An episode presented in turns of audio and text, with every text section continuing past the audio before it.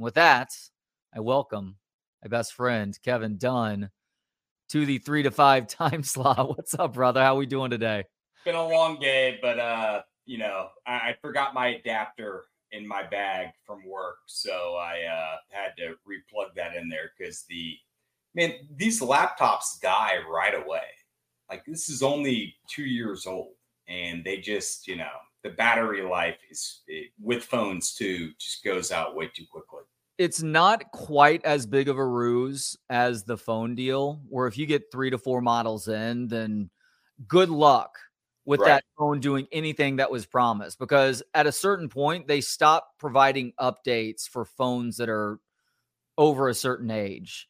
Trust. right, the computers also, and the computer unfortunately is just a matter of those batteries having only so much life, no pun intended there, to where when you charge it over and over and over again, eventually it just doesn't hold that charge anymore. Eventually, the charger has to be plugged in at all times. Otherwise, the computer zaps down to zero almost immediately. It's why I had to get a new computer at the start of the year. It's like I, am not going to have that charger with me at all times. And even if I do, the computer needs to work better than that. Perhaps it's a spoiled first world problem, but we're all pretty freaking reliant on these things at this point. So they need to work like they were promised to.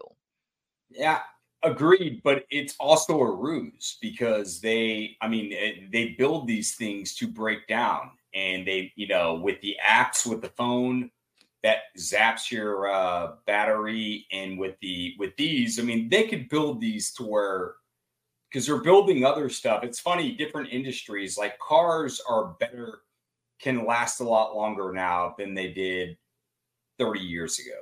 Uh, a lot of things can, but they also realize a lot of these companies did.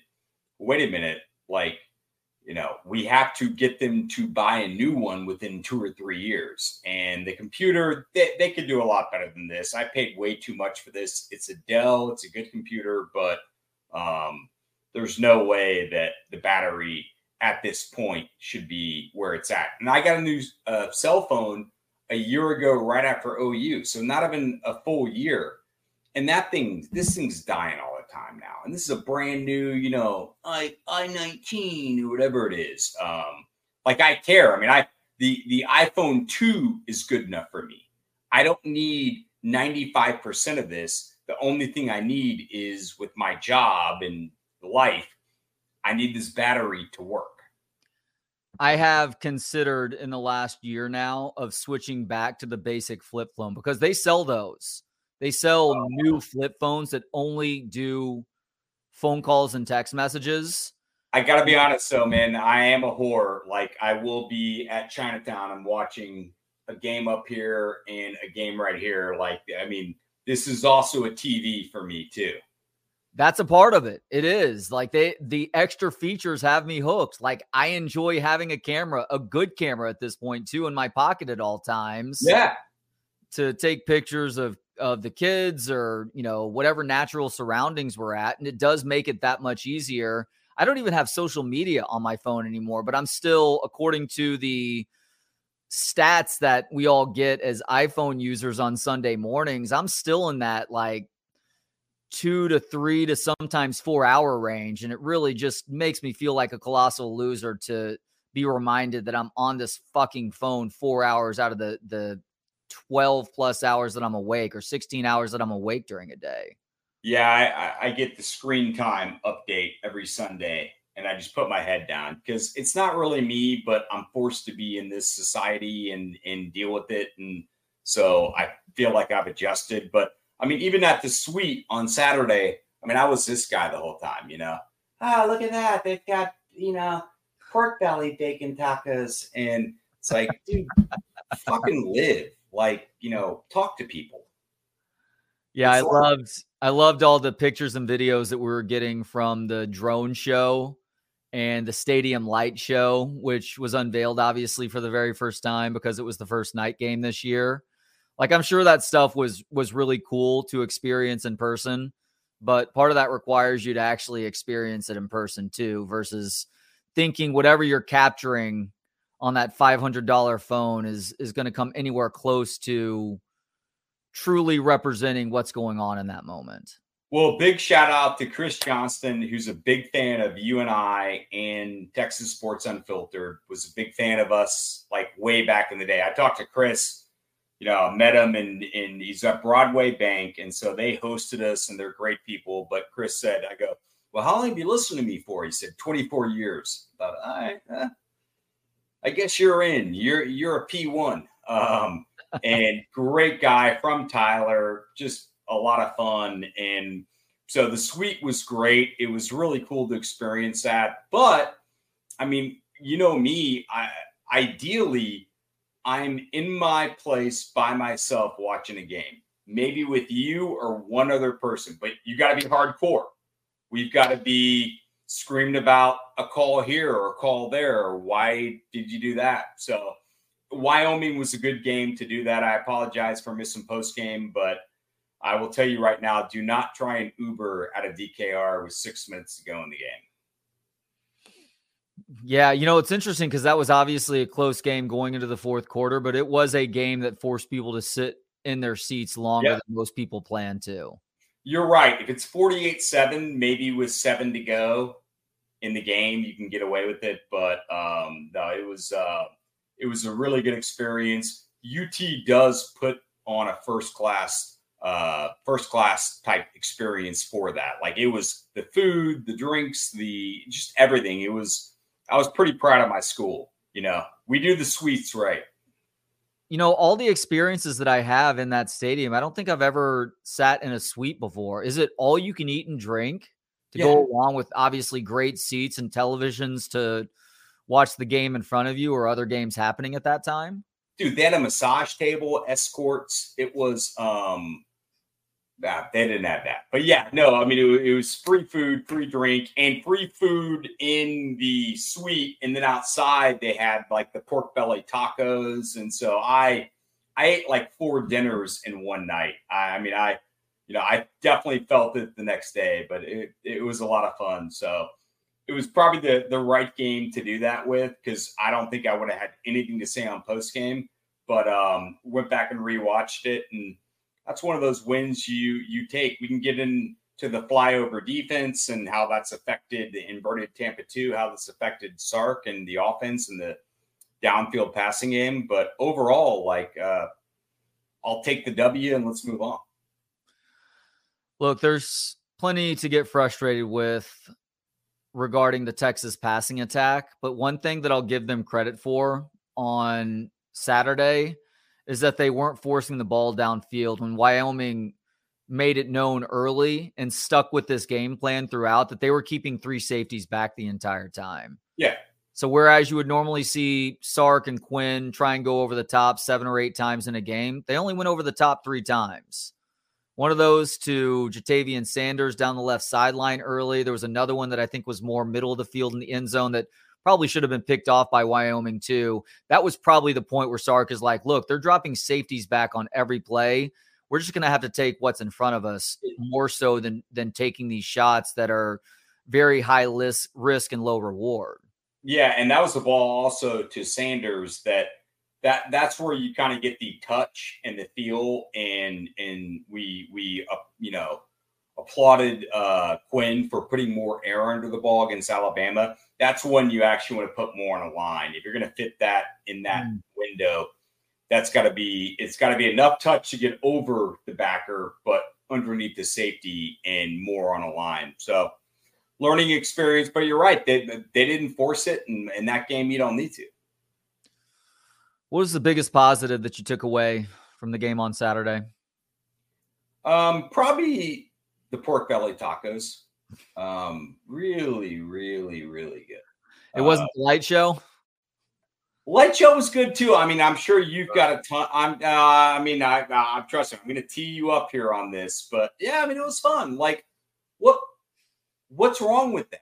I know you don't like "Don't Stop Believing" and when they play that, and yeah, there's some corny stuff that may go on, but dude, the environment now compared to, I mean, pregame during the game, post game, I wasn't there, but it's so much better than it was when we were kids in the 1990s. Do you remember, the track around there? And you yeah. go to Scholz, and that was it. I remember that. and I give CDC and Drew Martin huge credit for what they have done to enhance the game day experience. I'm not crazy that a lot of the tailgates south of MLK no longer exist, but that's an unfortunate product of circumstance where a lot of those parking lots now have buildings. Right. So that's real estate. So the space doesn't exist anymore. Exactly.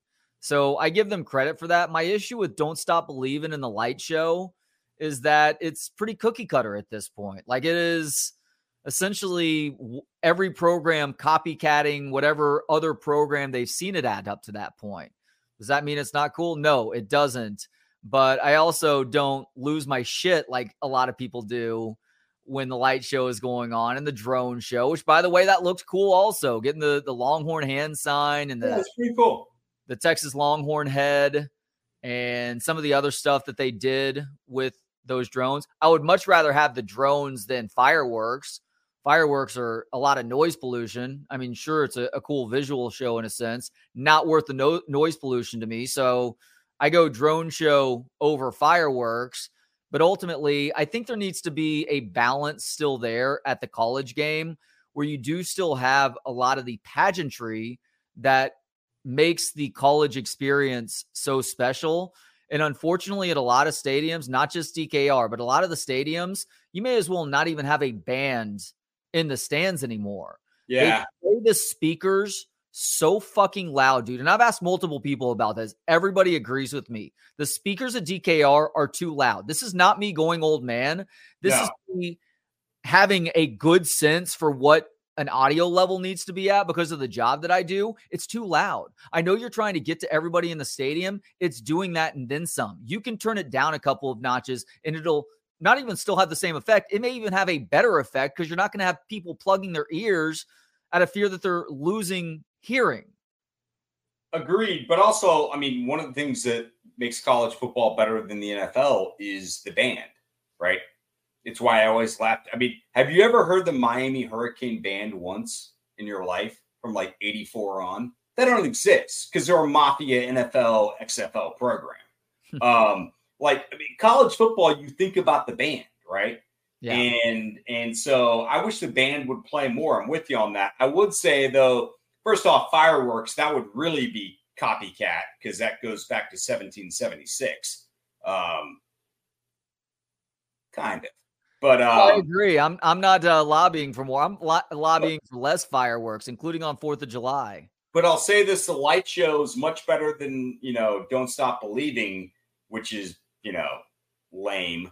But I wouldn't say there are that many programs that are doing it yeah, Notre Dame's done it, Georgia's done it, Bama's done it. I mean, there are programs, but you know, we may be like number 10 on the list. And by the way, did you love the intro video in the early 2000s with the Longhorns running through, you know, uh, on the video screen, running through the city and saying hi to Ricky and Earl on the Heisman trophies as they come in and bust in and let's go and the smoke comes? Did you like that? You're talking about the student made CGI video? The one that was like in 2000. I saw it on Twitter recently, but it was a long time ago. But yeah, I mean, I don't know if it was student run. I have no idea. But the, oh, the, the, the intro is better. Like the, the game day operation overall looks much better. It's just too loud though. And I know, Craig, if it's too loud, you're too old. Or, or maybe you've been working on Dirty Six for too long and your hearing is completely blown out. Huh? I yeah, exactly. I need I need my ears. I need my ears to do my job. And I value my hearing. Every time I go to DKR now, I'm like, I am losing a couple of tones just sitting in or standing and watching this game in person. Yeah, you are too old. God damn it. No, I mean, I mean that line alone, you know, I value my hearing. It's like, what?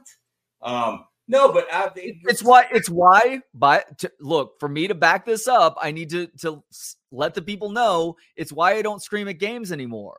Because most of the time I'm doing post game with you. Oh God, you came in a couple post games and you sounded like you know a thirsty whore.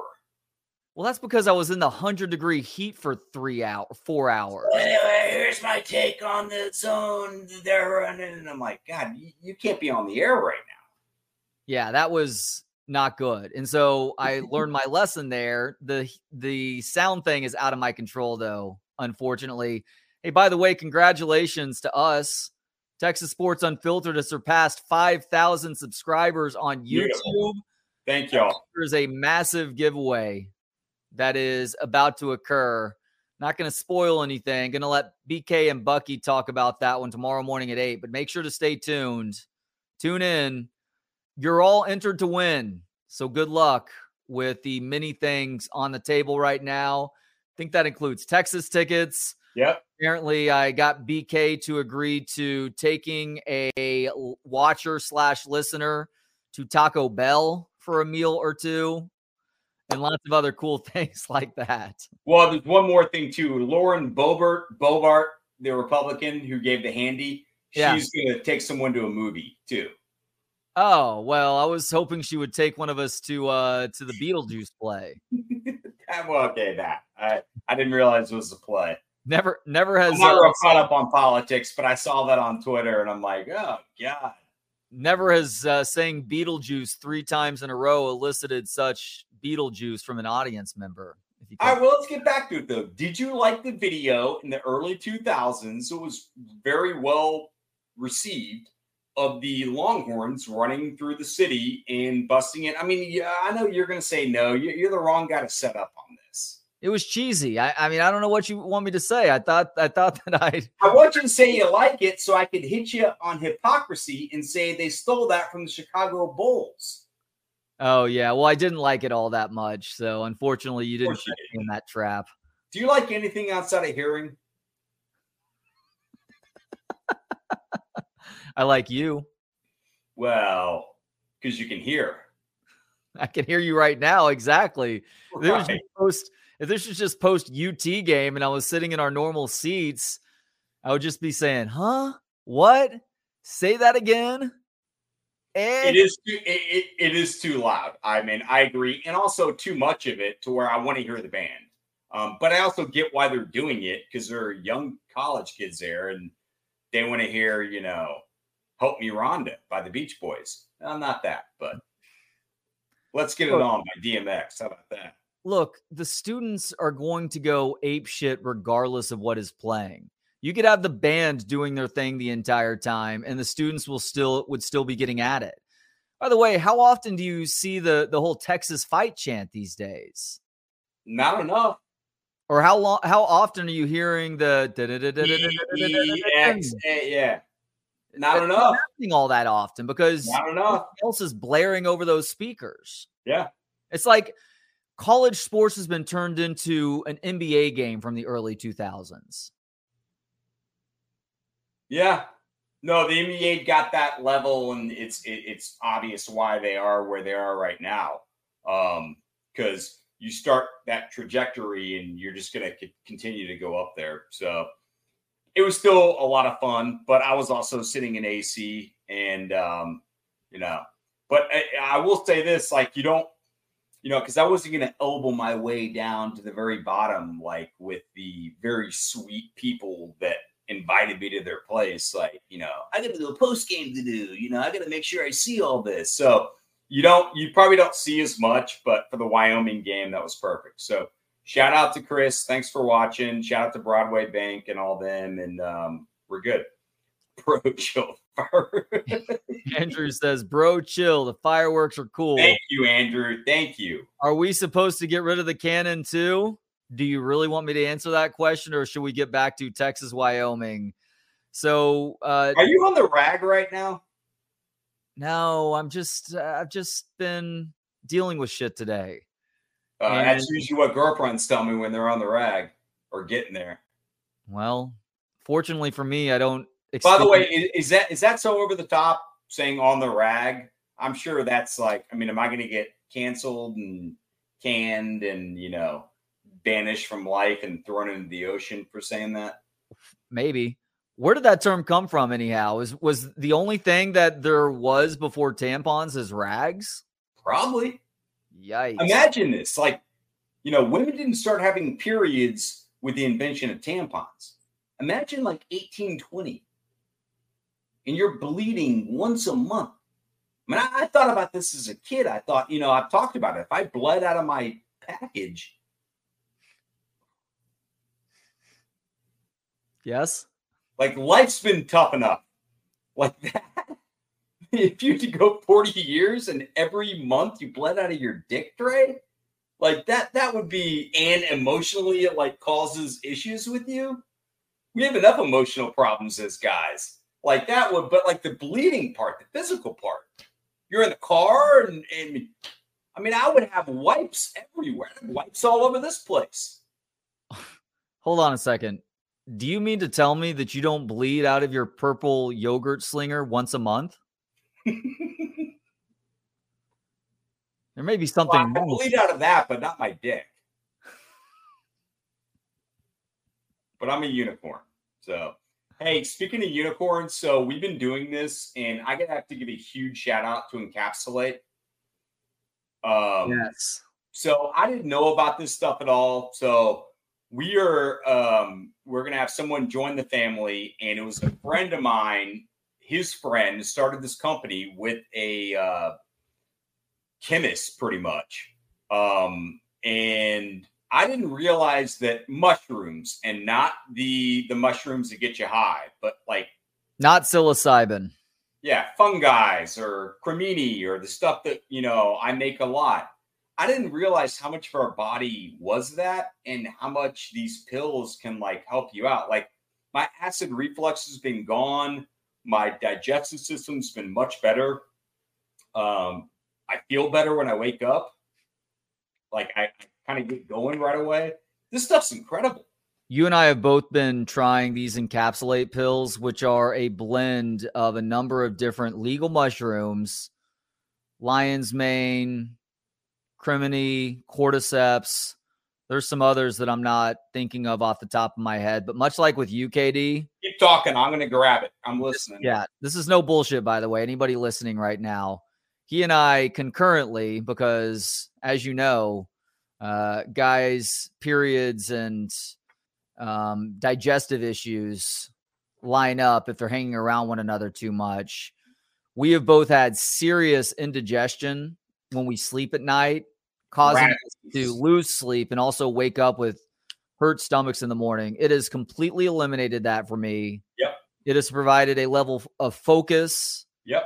And just feeling good overall to the degree that I can sense it when I'm just walking around in the day, when I'm playing volleyball in the mornings, when I'm doing these shows each and every day for Texas Sports Unfiltered and it is really exciting to get to let folks know about Encapsulate. And they're going through a little bit of a rebrand right now, repackage rebrand, and uh, they're going to be on board eventually. And it's it's going to be exciting to hear some of the results that others get to feel too as a result of trying this product out. Yeah, it's it's in encapsulate encapsulate uh, USA.com. You can get it on Amazon too if you want, but Dave's a great guy, and yeah, we're not getting paid for this. So Trey and I said we'll try it out. We had a couple mutual friends who said it'll change your life, and I take one every morning when I get up right away on an empty stomach. I take one usually after work around you know six or you know sometimes in the middle of work, and it helps out. I mean, they say that it's six mushroom blend, cognitive, digestive, and immune support. I've gotten more than that, but certainly those three. But the acid reflux at my age, for that to be gone, has been that alone did it for me. So, well, I'm somebody who's pretty in touch with what I eat and yeah, how that affects me. I was backed into a corner with regards to what I was consuming that was no longer or that was wasn't causing di- indigestion issues at night. And so this is giving me a little bit more freedom, a little bit more wiggle room, change that point of moderation with certain things to where I can consume tiny amounts, especially earlier in the day, and I'm not going to pay for it overnight. Yeah, I mean, you and I love pizza, and we go to Via or Bufalina or Home Slice, and I love all three. And but there, I mean, I had to be really careful with marinara sauce, and and I love making. I make a great spaghetti pomodoro. Mm-hmm. Uh, very uh, very a la, let's say Michael White, not Michael White. Um, heck, who's the chef? Um, but yeah, I mean, it's a really good one, but I couldn't make it that much because I'd wake up at 3 a.m. and it's not like puking up the food, it's just acid reflux. It's vile. You know what I have a little bit more of now as a result of these pills? Those scalloped potatoes that you do. Yeah. No, the uh, potatoes, um, the uh, all what is it? Uh, uh, Pommes Anna is what yeah. they are. And yeah, no, those are those are legit. And yeah, I told you my ex girlfriend, you know, she was more in love with me than I was with her, and I've been on the flip side of that, so that's not a brag. Like I've been the one calling, you know, so how you doing? You know, nine months later, and she's like, yeah, I, I've moved on. Fucking loser. Um, but like you know, this is one of those other way around, and I've been on that other side, so I felt bad. I would always take the call and talk to her, and finally, it was like that last call where it was like, you know how you doing? I mean, you miss me. I mean, who doesn't? You know, I, I miss myself when I sleep and wake up in the morning. Not at all. Um, and she and she right away went to, hey, so what's the Pommes Anna recipe? I thought, wow, you are over me. This should have happened like on our second date, but it finally happened. So yeah, that's that's one of my best recipes. But yeah, stuff like that. I mean, I cook really rich food and by rich, I don't mean expensive. I just mean it's very, you know, you know it. I mean, it's heavy and it's tasty and it's creamy and it's um that sounds weird. But I mean, but it's really good. And and I got to an age where I couldn't do it anymore. I couldn't make the stuff I want to make. And encapsulate has I've made different stuff now and wake up in the morning and feel good, you know. What has been ailing the Texas passing attack for three quarters versus Wyoming? And maybe it's a different problem from the first half of the Rice game, but what was the issue with the passing attack on Saturday? I mean, you hit it earlier. It's flyover defense. I mean, it, there is a kryptonite for Steve Sarkisian, who I think is a great play caller and a very good offensive mind. And I love the fact that we have him. And I think he has a program obviously moving in the right direction, and he's the guy. But um, but every coach has a little kryptonite. And the inverted Tampa 2, which is so Tampa 2 is what Kiffin ran, uh, not Lane, Monte, his dad, with Tampa Bay. Um, and, you know, Tampa 2 1, you've got the quarter sagging in a different way. It's what Stoops uh, ran at Oklahoma in 2000 and kind of a modified version of it.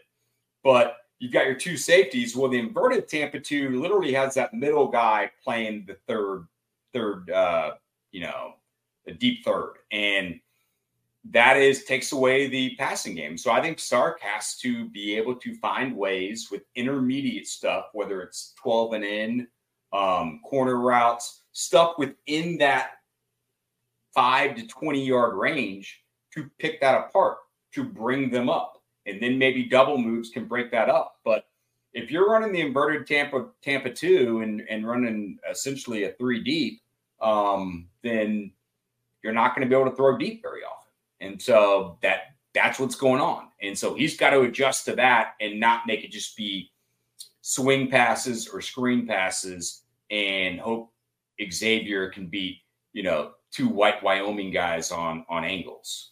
I don't know if we're going to get this with Kansas because their defense isn't very good, but considering how sharp a defensive mind both Dave Aranda and Brent Venables are, we are going to see at least a decent chunk of this in those two games. And you so, should. up to not just Sark to design a game plan that opens things up with the short intermediate routes, but also running the ball a little bit more and figuring out a way for Quinn Ewers and his receivers to get on the same page with those short to intermediate routes. And I was discussing this with BK a little bit earlier. My concern with that is that for every great game that Quinn Ewers has when the lights are brightest, his footwork issues are the most glaring when he's clearly not as mentally locked in on things. And I give him credit. He stayed fired up. He was on his teammates. He was being a uh, positive motivator when guys were doing good things on offense. He was fired up when he scored that rushing touchdown and was a big catalyst for what they were able to do in the fourth quarter. maybe after Xavier Worthy and him taking that pass to the flats to the house. But his inability to set his feet consistently is causing pretty consistent misfires, short and intermediate. And oftentimes, because he's not on the same page with those receivers because they're not totally sure where the ball is coming in, when he does put a ball on the money, it's almost like a little bit of a surprise to those guys. And that doesn't excuse them from not catching the football because this receiving corps is top 10 in the country in drop passes. And that's a number that's probably only gotten better slash worse. Like they're maybe a little bit closer to number one to drop passes after the Wyoming game.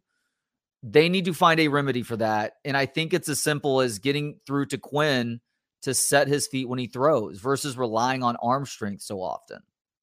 Yeah, I agree with that. I mean, they had a couple double slant concepts, which you read inside out, and um, he read it well. It just it, the timing wasn't there, and I mean, some of that may have been footwork, but the timing in general, and usually timing does go back to your footwork as a quarterback. So, um, yeah, I mean, he's got to clean that up. That they've got to make sure that it's so hard at this point. You're three and zero. Oh, you're getting a lot of love. You're third in the country. Um, by the way, this is one of those years. I said it in 2009. It pissed a lot of people off, but I was historically right. Before Bama, Texas, I said neither one of these teams is an all-time national champion. They just weren't. Like, I mean, Greg McElroy is throwing for 47, whatever was yards to win an NC. Texas offensive line was average at best. Like that, they, they ain't beat 95 Nebraska or 2005 Texas uh, or 01 Miami. And that's kind of one of these years. I mean, Texas is, does not feel like the third best team in the country. I don't know who you're going to put up there. I mean, no one feels top five, which is kind of cool. But they've got to understand they've got, they're just starting and they've got a long way to go. And so if you're resting on any laurels or, hey, you know, we can ride this out, no, they've got to get a lot better. And that that goes for every single person on that team, including Quinn. So his footwork in five weeks should be a lot cleaner than it is now, right? Theoretically, but I feel like it's very similar to the footwork that we saw last year. Like, shouldn't it look better right now than it did at the end of last season? Yeah.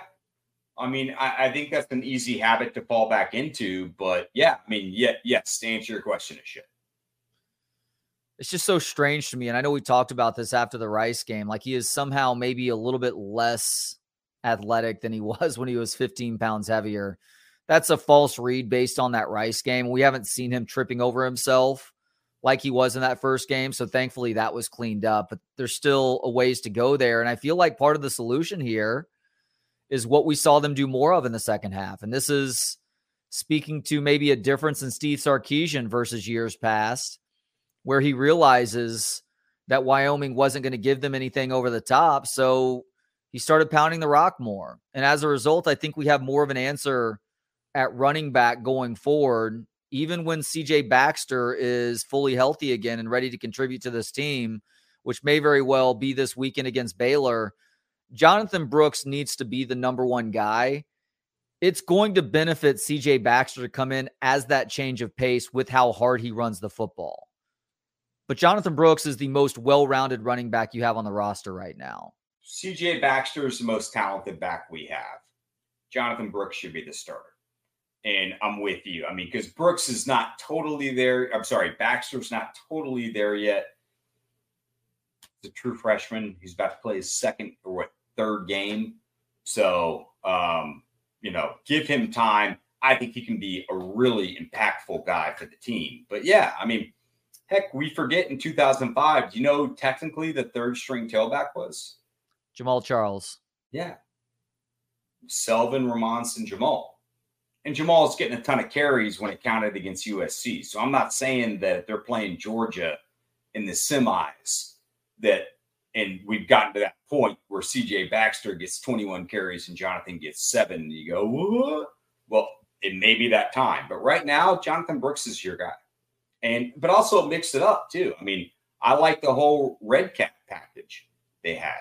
Um, you know, the one thing I'll give Sark, and I do worry about the flyover defense being his kryptonite. Um, but it's pretty obvious in the three games that he gave nothing pretty much schematically, Hmm.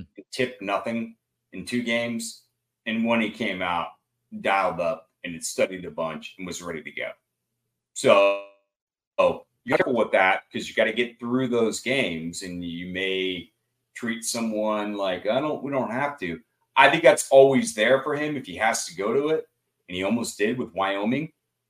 But don't show anything. If, you know, the reason Boston College almost beat Miami in 2001, they weren't showing anything. We're not going to show you anything, and so we're going to get get by, get the win, and and make sure that we hold bullets for real battles. I do wonder because we all became tired of this in the Tom Herman era, where Herman was insisting on rotating wide receivers at bizarre times. Oh. Like in crunch time of a oh, game, Collin Johnson and LJ Humphrey and Devin Duvernay were coming out for fucking scrubs. And I apologize if you were one of those receivers and you're listening right now, but you weren't. It was like third and six in the fourth quarter in a tie fucking game. right, exactly. I think Steve Sarkisian is almost swinging too far in the other direction now, where sometimes when he's not on the same page or when whether it's Xavier, and I realize that's probably the worst example because there's not going to be many times where Worthy is not on the field. He's clearly the number one in Sark's mind and in Quinn Ewers' mind as well. But if AD Mitchell whiffs or makes no effort on a block, or Jordan Whittington has a moment where he doesn't look very good, rotate some of these other guys in. I mean, we have heard a lot about Johntay Cook over the last several months now, to where at some point he needs an opportunity with the ones to show what he has to offer. I was disappointed Isaiah Neyor didn't play a little bit more against his former school on Has Saturday. Neyor He might have been able to provide yet? a spark for you. Has he caught a pass yet this year? maybe with the second teamers. Like he really hasn't gotten in much with the first team offense. It's like even when they go four or five wide, one of those guys is almost always JT Sanders and the other guy is a running back. And I realize that you are trying to play that confusing numbers game. Yeah, you're you're messing with formation. So the DC or the upstairs guy is saying 11 personnel, 11 personnel, and it goes to five wide. If you've got another, and maybe maybe he's holding on to this for a game where he actually needs it, but it can also be a strength to put an extra wide receiver out there too. If that guy's a game breaker or he brings something that you know is going to be very difficult to defend. And maybe with the exception of Keilan Robinson, there's not a running back on this roster right now that I wouldn't be willing to sub out to give a Johntay Cook a little bit of a chance. I agree. No, I mean I want Johntay out there over Jonathan Brooks or CJ Baxter. JT gives you a flex and a hybrid, so I'm all good with that. But yeah, go four wides with JT, and you know split them out. Yep. Oh, how about this from CB? Not to get too far off track here. Jamaal Charles was just named a Pro Football Hall of Fame Modern Era nominee. What the fuck does that even mean? That Along mean? with Priest? Holmes, Casey Hampton, and Eric Metcalf. What is that? I mean, that sounds like a participation trophy, but um, but I love all those guys, and so Yeah. not a bad trophy if, if you are um, it's Pro Football Hall of Fame. That that's not your kid getting a soccer award for giving up nine goals and finishing in last place. I mean, is modern Not- era, is modern era nominee just nominee? Like they have the guys from the Veterans Committee, or maybe that's the Baseball Hall of Fame. I forget. That's baseball, but that, that's kind of my take. That it's probably a version of that. You know, Oh, okay. um, I mean, Jamaal was a hell of a fucking hell of a back, man. They showed the stats on Monday Night Football last night. Yeah. May have been, been before Chubb suffered the injury that Jamaal Charles is tied for first for the most average yards per carry over a certain number of carries in the history of the league. Yeah, no, Jamaal. I mean, he could be a Hall of Famer, and football's not like baseball. You know, baseball's like you talking about the noise at DKR. I mean, talk about a cranky old fuck. Um, you know, that, but, but I like that about the Baseball Hall of Fame. You know, the NBA Hall of Fame. You, by the way, you were awarded uh, the Naismith Hall of Fame today. I Oh, wait, you. well, every only every other person who has ever played basketball professionally or amateurly is a part of that uh, Hall of Fame. So it was only a matter of time for me. It's so basketball. Like, think about the basketball culture we grew up with and the basketball culture right now. What a bunch of fucking pussies. Like when we grew up, like it was Charles Oakley and Bill Cartwright like throwing haymakers at each other. Like basketball players were as tough as anyone. Oh, dude, what, what, God was I watching this with you? It was Lakers Celtics from like the early to mid 1980s, and there was a straight up clothesline. Oh, clothesline! No, it was Rambis, right? The Rambis, yeah.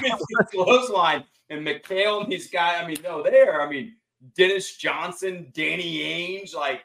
And the funny thing too is you're like, oh, Danny Ainge. Uh, Danny Ainge is probably six three. Most of us see him at a bar, like I ain't touching that guy. Like, I mean, these guys are big guys who actually knew how to fight. That Rambis clothesline wasn't basketball, but but the basketball culture, the fighting culture, or just the culture in general, it, it, it shows with everything they do. Well, that Rambis clothesline, which was clearly intentional, it wasn't oh, even it wasn't even a technical foul. It was just two no. shots from the charity stripe. Yeah, not ejected. And and by the way, so not to get too old guy here, there's a middle ground with all this. And sure. that was too far for us. But like most things with legislation, it always, it, it, if you go the safety route, it goes there and goes too quickly and never turns around and never stops. It's about can you go from five miles per hour instead of 20 until, you know, I mean, at some point, these basketball guys will have like, you know, helmets uh, around their head and elbow pads by the way, I did some math to check out what you and I talked about a couple weeks ago with regards to the running clock in college football and whether that was having an impact on lengths of games. Mm-hmm. Now, unfortunately, I can only find stats from 2021. So maybe last year there was a pretty big jump in average length of game in college football. But in 2021, the average length of game in college football was something like 326. Now, that- are we talking the length of the game or the length of the broadcast? Because the broadcasts feel the same length. The length of the game, which is it's very similar. The length of the game. Well, no, it's not. If you add four minutes to commercials and go to commercial every five minutes, it's from the start. It's from the opening kickoff all the way to when the clock strikes zero in the fourth quarter. Okay. Which will give you a decent indication of how much time is being shaved off. Yeah. So in 21, it was three hours and 26 minutes was the average length of game. Now, I wasn't able to get every game this college football season. And for some reason, nobody has done this math that I could find until I was literally going in each freaking box score to get these game lengths and then add them up and then divide them properly. The average length of game based on like 20 to 30 games that I looked at this year from top 25 competition, it was a five minute difference. The average length of game is 321. That is not the difference in time that we were essentially promised when this change was made over the summer. Hey, and I was fair about this. I mean, you, I, you know, you you guys get tax breaks that piss me off because you know I was smart and and didn't impregnate someone I shouldn't. Um, that you know of in boy, Spain. There, there are probably a couple kids who know more about UT baseball that are now shit like 20 years old in Spain. Um, but Hola, this kid is a UT baseball prodigy. Get out. Um, but uh, yeah, no, um, yeah, right. You know, there's like some kid who has Billy Bates on his wall. No, I didn't do that. You did, and for and by the way, look calendar. at China and Japan. Like there are countries that are dying right now because they either had legislation or people just stopped fucking um, or having kids. It, it could be a serious problem for everything the economy, the country. And so I'm glad y'all are doing that, which is why Uncle Kev's here to be a babysitter and be a be a bastion of light for these people. But for me, it wasn't the right deal. I don't get tax breaks. You do. I, I understand why you want time shaved off, but this isn't doing it. Like, if they actually did it, which is what I was saying, like, I was with you, like a four and a half hour game, which we had a couple of those, or a four hour game, even for me at home, the homebody, thinking, all right, because for me, I want to move to the next game. Um, like this is taking too long.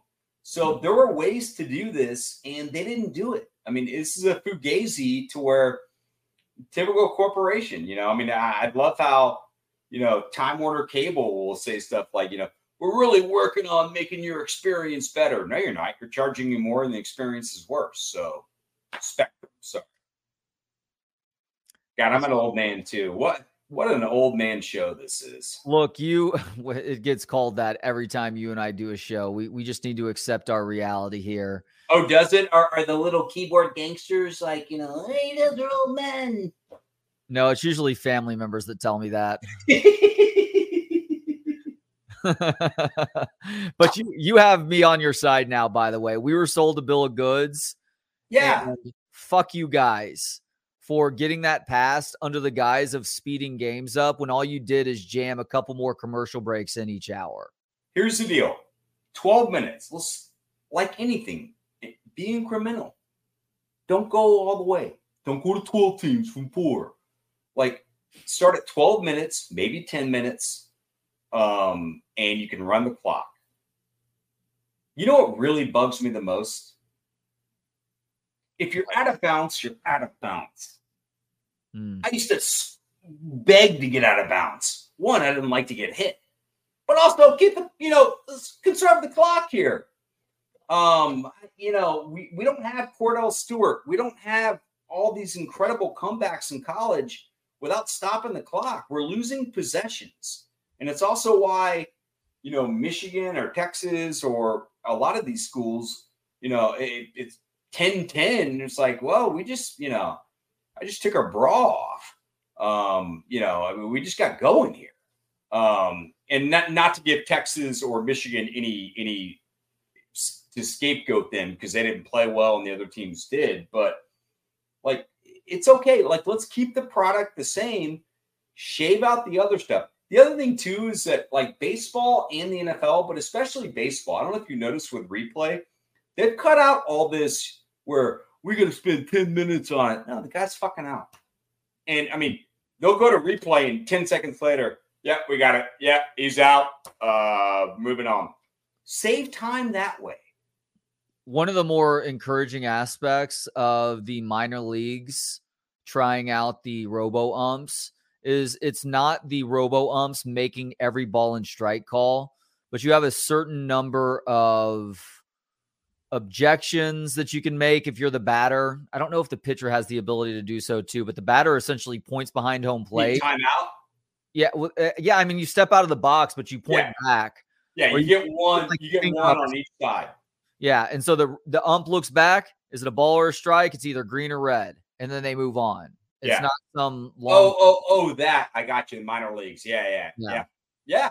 No, I mean, I, am cool moving that direction. I'm, I'm not so old man to where, I mean, I mentioned the baseball stuff for the most part, all of it's been really good. And there's some college football stuff we could do. I'm not saying I want it to look like 1988, um, but do it the right way and don't change the product, especially if the end result is the same. They're not helping you out as a father or two who's got a very busy life. You know, I don't matter. I, am at home like this Saturday. I'm going to wake up at 7 a.m., go ride my bike, get a swim, and from 9 a.m. or 10 a.m. until 3 a.m., I'm on my couch. Great college football weekend. So pumped about it. I mean, there are tons of games. We'll get into more uh, maybe today, but also on Thursday. But I'm not the guy you're looking at. I, I get that. Um, but you are a big college football fan, have been forever, and you have a life and a family, and and um, they haven't helped you out. They're acting like they are. Now, college football doesn't get started on Saturday until 11. Would you like to come to Vivi's volleyball game on Saturday? I am the head coach of this team, and after a single week, I've had multiple parents, other coaches, kids from other teams, parents from other teams come up and tell me that I'm thought of as the Nick Saban of second and third grade girls volleyball. so it, it is truly a display. It is a scene. I love Vivian to death. You know that I'm a good uncle, and she I, she's blown my blown my mind here in terms of just like seeing her grow up, and now we can have conversations, and she's smart and she listens and and all this stuff. Uh, no, I'm not going to that. I'd rather watch my parents fuck. Oh come on! Well, that's that is your parents fucking. Yeah, well, well, they're both still, you know, still pretty tip top. You know, I mean, uh, no, no, I'd rather go to Viv's volleyball game, but I don't want to go watch. Like, only parents or coaches should be there. No one wants to go to a six-year-old boys soccer game. All right, no one wants to go to. I mean, I remember the basketball games that I would play, and like, in, you know, in fifth, sixth, seventh, eighth grade and I would dominate because like no, no one's that good at that age. Was like there's like three good athletes, and that's it. Three three people with good hand-eye coordination who steal the ball every time and go do a layup, and oh, he finished with his left-handed. Not really cool. Not really. Like, uh, what am I doing at, at 10 a.m.? There was one kid on Calvin's basketball team last year. I'm not even kidding. This kid had Steph Curry range for six and seven year olds. what does that mean? 10 feet? Yeah, like 10 to 12 feet. It was impressive. Nobody else is shooting from like more than three or feet out. And it's with that that we welcome. Well, quickly, my question is because I want to add Jeff in on this. What did this Steph Curry's mom look like? Steph Curry's mom was not Steph Curry's mom dad was dad definitely had Papa Marinovich vibes going on where son was really hearing from it from dad when he wasn't as on the money with his shot as dad thought he should have been. Oh, dad, dad's Marinovich. Jesus. Yeah. Kid, I'm not even kidding you when I say this because I talked to the dad about it and I'm like, why is your kid so good at shooting? This is insane. He's like, oh, he's got a shooting coach his fucking sticks. Why does he have a shooting coach? Just let him enjoy playing basketball because it was also obvious the kid didn't like playing basketball very much, even though he was good at it. This uh, guy right here knows all about this, right, Jeff? Shooting coach at six usually leads to coke problem at 19. So uh, just, I'm just saying. I'm just saying. I'll let, I'll let, that's why, you know, my daughter with sports right now uh we just let her do whatever like i'm not i'm not taking it serious at all like just you know she she doesn't want to shoot like we did basketball this year she doesn't want to shoot right she just wants to like rebound and pass i'm like that's great you just be the best rebounder and passer you want to be that's awesome but it also speaks to her as a human being yeah. you know yeah um, she's, she's awesome willingness to share she yeah. wouldn't do she wouldn't do things like make her display name a Michael Vick alias like I did today. So I know. Ron, uh, Ron Mexico, what's going on? So hold on, was that the thing where did he what what was he good like herpes treatment or herpes? Yeah, got herpes. And uh should realize that he was checking into hotels using the alias Ron Mexico. Herpes treatments in Mexico, where you can get just about anything legally at their pharmacias. I don't think he was getting the herpes treated in Mexico, but yeah, he was. He was getting it treated in Virginia. He was using. oh, you know what, Kevin? He he had given. I think, if right. I remember right, he had given some gal uh, a, a an STI, if you will, and they were trying to figure out, okay, well, what hotel was it? And they figured that's how they figured out he was using the alias Ron Mexico because she knew the hotel, and yeah, it's a little stroll well, down memory lane. Let's not get on Michael Vick because uh Derek Jeter spread that around a little bit too, including to Jessica Alba. Hey, I will take your word for that one. Was that a part of his uh, next day gift bag? Some herpes. Yeah, it was an ointment. Hmm. Um, that and a free DVD. that was it a free DVD of the 1997 World 1998 World Series. One of those com- commemorative DVDs. Was signed by Mariano Rivera. Hey Trey, I had an uh am I the a-hole moment today that I need I need your advice on. Uh, not I always love other people's Larry David yeah, moments. Let's not not that I because I forgot to text you back this weekend. That's beside the point. I am the a-hole for that. I'm in I'm in line at PetSmart today getting some dog food and you know it's probably there's three people in front of me i think and I realized this girl was in there with her dog. It's kind of a like a it's a pup, but he's a mastiff of some type. It's a huge dog. Mm-hmm. Well, I noticed that this dog just lays, I mean, two Johnsonville brat size steaming turds in the checkout line. yeah. And I smell it first. I'm like kind of oblivious to what's going because I mean, I'm I've got a hand, I got a handful of you know, yeah, 12 cans of dog food. I'm, I'm trying not to drop them. But and your I nose still works. My nose, my sniffer's working fine. I don't have a Bucky Godbolt sniffer. My sniffer is working great. And I'm like, what is that smell? And I look down and I'm like, oh, I see dog turds. Well, the woman in front of me, I see her foot's getting dangerously close. I'm like, do I warn her that there's a dog turd there? I'm like, Shh. and I think, no, I'm not, because surely she can see it. Well, she didn't step in either the two turds, but there was a, we'll call it a shrapnel, turd shrapnel, if you will, that she stepped in. And I was like, you know, I'm kind of an a hole because I didn't warn her about it, but I would assume that she would have smelt it or saw it to avoid stepping in turd shrapnel. Was it her dog, Jeff? No, no, it was it was some other lady's dog. The lady had gone to get like warned her. If it was yeah. if it was a, if it was a lady's dog, I hope you know she falls face face forward into it. Right, right. Um, she had the, lady the made no effort to clean the mess up. No, that's the thing. She had gone to like find a plastic bag or something to go to go pick it up with. Oh, I see. But see, I didn't feel like an a hole because the lady was upset that she stepped in dog crap, but she got a paper towel. She got a paper towel and like wiped her foot off hmm. and then threw it in the trash can, like at the checkout. And obviously, you can smell it. It's it's dog crap. And she says to the to the girl working the register, she goes, I'm sorry, you're going to have to smell that all day.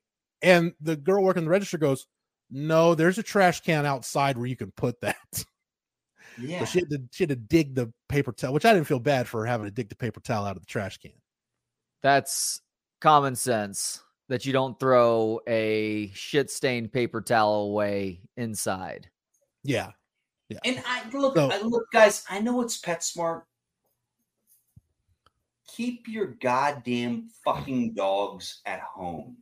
I love dogs. I love animals. I grew up with a ton of both. My mom is an animal nut. We had three dogs and three cats at all times. Your mom's um, the only person I know who's had pet raccoons. She say what? She no, Jeff. There's a picture of my place, and Trey can attest. My mom had like 20 pet raccoons could so hold is... the baby in front of the mom and the mom would leave. My mom's fucking psycho with stuff. So this isn't like the episode of King of the Hill where Bobby adopted the pet raccoon and then it scratched Ladybird and Hank got all pissed off. yeah, I've seen that. No, you don't no. mess with the raccoons though. you don't. But like the mom, I mean, like, so I grew up with animals, so I say that to all, and my mom would also say, mm-hmm. keep your fucking pets at home. Yeah, you don't need them in the fucking plane you don't even PetSmart. Um, now, Trey, we've talked about this. If you're at Shoal Creek Saloon, right? Don't go indoors with the dog. Don't go to the pisser with the dog. If you're on the patio and you got a lab, that's not the end of the world, right? I agree with that. And I do give a little bit of a pass at the pet store too. But you need to be I get it. You need to be very cognizant, though, in a situation like that. If you're the owner, and I get that she was trying to find something to clean the mess up with. After after she was notified, she was uh, oblivious to the fact that her dog had, you know, dropped a couple stink pickles right there in front of the store. What happened to her nose, Jeff? I don't know, man. It's you're just be a responsible dog owner. You know, that's all I'm asking. Yeah. So yes, one, she needed to be aware and not told that her dog had dropped some Lincoln logs on the Petco floor.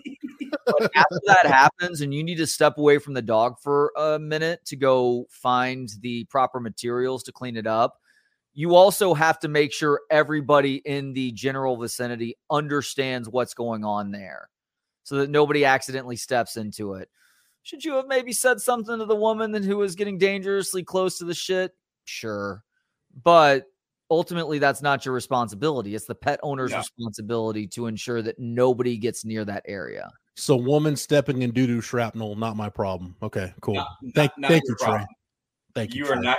You are not a bad guy for that. I mean, you're a bad guy for using the alias Ron Mexico, but that's a different yeah. deal, Jeff. Hey, if I send someone down the Google machine who didn't know that story today, then I did I did my good deed for society today. What Hey, was Jeff, Brit- any, Jeff? Any follow up on the uh, last time we did a, a podcast together? The um, the whole diarrhea story. No, Trey, have you you seen anything on that? I haven't, and trust me, I've been trying to find, trying to look at stuff and see if there's anything floating out there. I haven't seen anything on uh Here's one thing because I, diarrhea saw- plane. I saw some hot. I'm guessing Latina who um, went off. I, I didn't even. I, couldn't even look at it. Um, didn't even want to, but apparently went off in an airplane again, kind of like our other one we talked Mhm. about, not the diarrhea one, but the urine alien. Um, is this going to be like the attention getter for crazy women now, where they know they can just go ape shit like in an aisle, and it's going to go viral and next thing you know, I got like 200k from OnlyFans. You know, I mean, is that because I'm guessing that I mean, all these trends start this way, right? What is this CB saying? Don't be like the lady at Tim Hortons and throw poop at the cashier. What's that all about? Whoa, CB. See, CB now I now I got to look that up. So some lady at Tim Hortons just had a handful of Duke and threw it at the cashier. Jeff, are you looking at comments? I can see the chat. Yeah. you know what's funny? This is so great. This is the first time I've been doing this that I realize on the right I can hit comments and look at them. That I don't feel bad, Kevin. It took me like you know a good week, week and a half before I realized I'm like, man, nobody comments on this show. And then I, it was on private chat. Then I'm like, well, let me go to comments, and then it's yeah, just the, the Yeah. endless endless stream here. I'm No, go uh, see, I'm, the story- go, I'm gonna go back to private chat. The story, the story CB was telling me that happened several years ago. So that's I'll just look that up later. I'm ass- I'm assuming we're talking uh college football at some point. Yeah, we are. Um, hey, c- can I start with this? So we're talking about the the inverted Tampa two, the flyover. We've talked about it a lot. Um, Mhm. Could be Sark's kryptonite if there is one. You know, that's probably it. Uh, how worried are you, and how much how much adjustment can or alterations can Texas make to actually work within that scheme? I'm I'm not too worried about it because this is the first time kind of post post beat well this is the first time post Bijan Rojo. This is probably the best I've seen him adjust to it. Just from the standpoint of when you when you go against that three that three safety look, the best way to attack it is you've got to hit your your downhill run game. It's got to hit quick and it's got to hit hard. And because you don't want to give that middle that middle safety, you don't want to give that safety time to figure out. That's why like teams that run a wide zone, if you if you're a wide zone team or even a, a zone team, it's really hard against that three safety look to run the football because it invites you to run the ball, right? Like you look at it, think, okay, we've got a light box. But the way that middle safety fits the run, uh, and I'm not saying saying this to you, Kevin. I'm just saying this in general for everybody listening. The way Yeah. that's the way that safety fits the run, he fits it so well if you've got the right guy. Like Greg Eisworth at Iowa State was so good at that middle safety position. Jalen Catalon was that guy at Arkansas. They fit the run so well that all of a sudden, before you realize it, you're behind the chains. And it's like, dude, it's third and nine. Like, what the hell happened? Right. Um, so the best way to do that is if you've got a running game, even a zone running game, you can run some inside, some tight zone that can hit downhill, hit hard, hit fast. Don't give that middle that, that middle safety has to declare. And if he's got to declare without being 100% sure of where his fit is, chances are he's going to fit it wrong. Like the run, if you look at the run Jonathan Brooks had, not the 20 yarder, but it might have been the 20 yarder. I don't remember, but it was a run in the second half where, or the third quarter, where uh he hits it, or in the fourth quarter, excuse me, he hits it, and you see him if he's like a half step earlier getting through the second level, he's going to split the safeties and score. yeah. They just ended up beating him to the mark, but that's ideally the goal of what you want. If you can hit it right, uh, you can get it to where the middle safety is going to misfit the run, and then it's pretty much two on one with the running back and the safety, or in some cases one on one with the running back and the safety. What about more inter- intermediate passing too? So I mean, Tampa two. We talked about Tampa two with Monte Kiffin, what they do, and you've got uh literally usually a middle backer, but more of a safety playing that middle third. There's got to be some areas where there are 15 yard ins where let's let's beat them that way, right? That so I'm just looking at the pro football focus numbers. That was that's what jumped out to me as what the problem was against Wyoming. If you look at Quinn Ewers throwing the ball uh, in the medium, what they classify as a medium range, which is 10 to 19 yards uh, through the air, the, the ball yeah. traveling, two for six for 30 yards. Now, your average depth of target is 14 yards, which is about where you want to be. Um, but no, no turnover worthy plays for Quinn throwing the ball in the air that distance. So, you know, he's he's throwing it pretty much some most of the time to where you know his guy's going to catch it or it's going to be in some overthrows. It wasn't necessarily trying to throw it to the to the other team, but he necessarily wasn't on target with those throws either. Um, so that to me is really that that intermediate game. If you look at those numbers and then the numbers from the Bama game, Kevin, that's really where the disparity is because it seems like you know the short game wasn't. Let me go back and look at this real quick. So short passes from the line of scrimmage to nine yards, five for seven, 31 yards and a touchdown behind the line of scrimmage, uh, four for five, 70 yards and a touchdown. Obviously, a lot of that's the the throw to Worthy on the screen. So the, the short game, the quick game was was there for them. It's just kind of that intermediate game where you can stretch that defense a little bit, get them to adjust their coverages, and then kind of exploit their uh their matchup.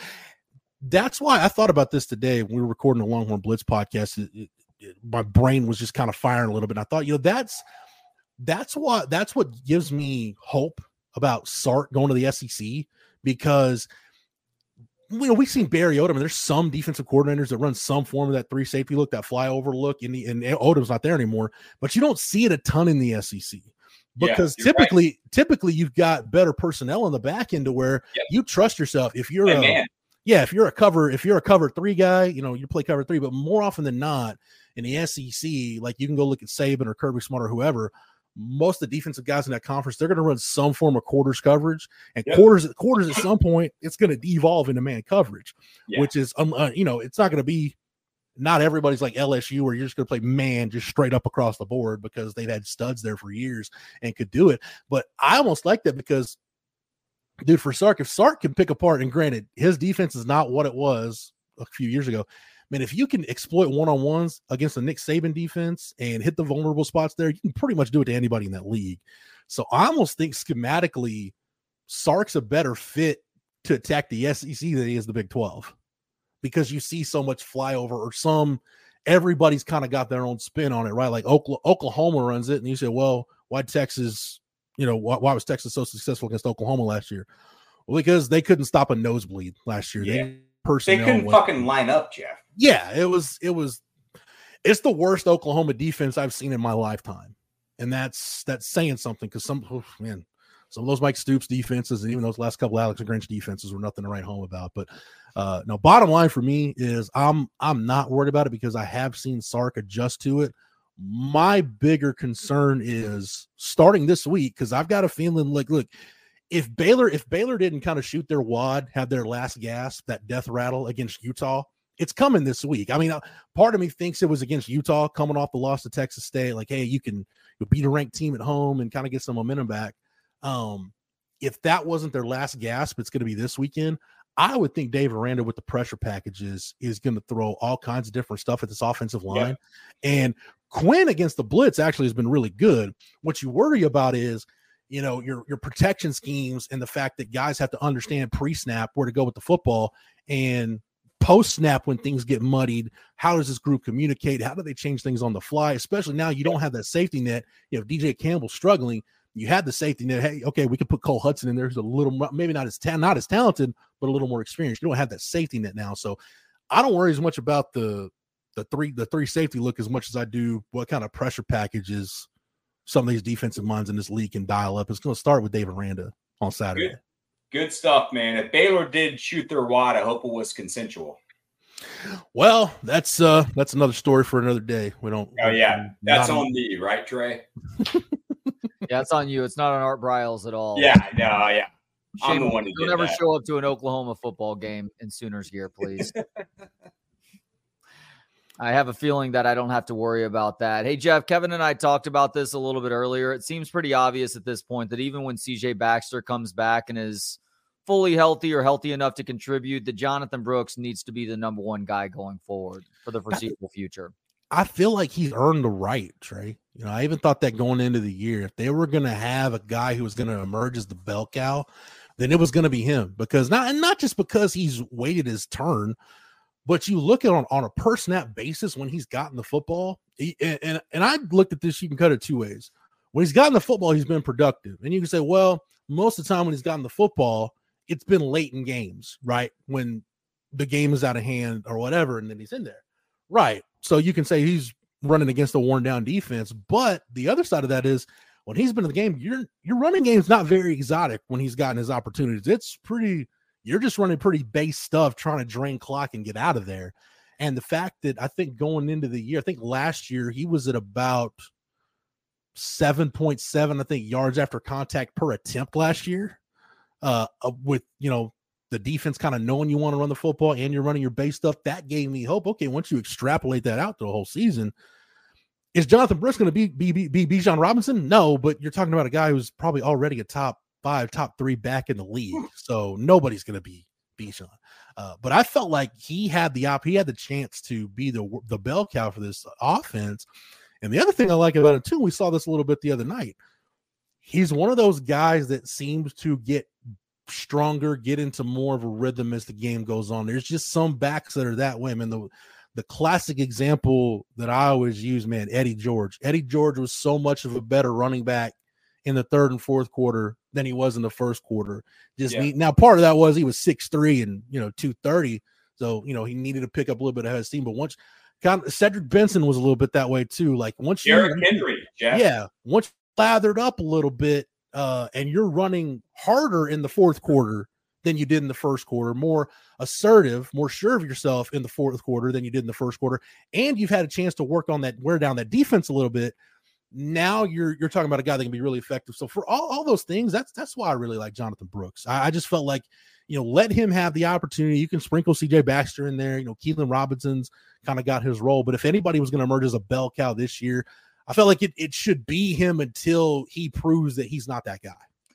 And I'd like to see Sark run the ball a little bit more, not only on early downs, but also earlier in the game too. Up, they have been a team that is trying to pass to set up the run, or maybe pass to set up the pass, or to set up Quinn Ewers feeling comfortable throughout the course of the game. But maybe especially because Cole Hudson is not going to be there for at least the next month, and yeah. DJ Campbell is he is better at run blocking right now than he is pass blocking. So in a way, you're helping to prote- protect Quinn Ewers and DJ Campbell a little bit more in the process.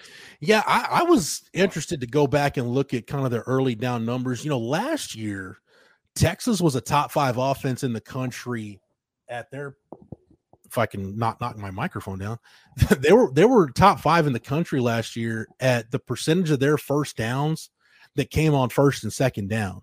Like you can look at the third down conversions, and they weren't a great third down offense last year, but they didn't need to be because on, on, a lot of drives, especially when they got into a rhythm and could run a little tempo and, and everything was clicking, they, they didn't bother getting a third down. Yeah. Um, you know, this year they've gotten themselves in more third downs if you just look at the sample size, and they haven't been very good. Like they're they're getting the third down more. I think their their success rate, they're probably uh talked about it today. I think they're like in the mid 40s, low 50s nationally in terms of percentage of first downs on first and second down. So early down success rate last year was a big deal for them. But I went back and looked at the numbers against Wyoming, and I, you know, just watching the game, I mean, it seemed like they they were not in very favorable down in dis- uh, distance to go on third down.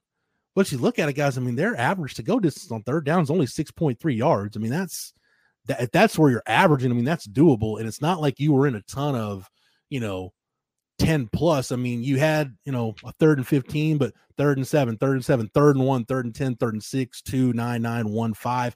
So your third down distance is manageable. To me, it goes back to when you've got short yardage situations.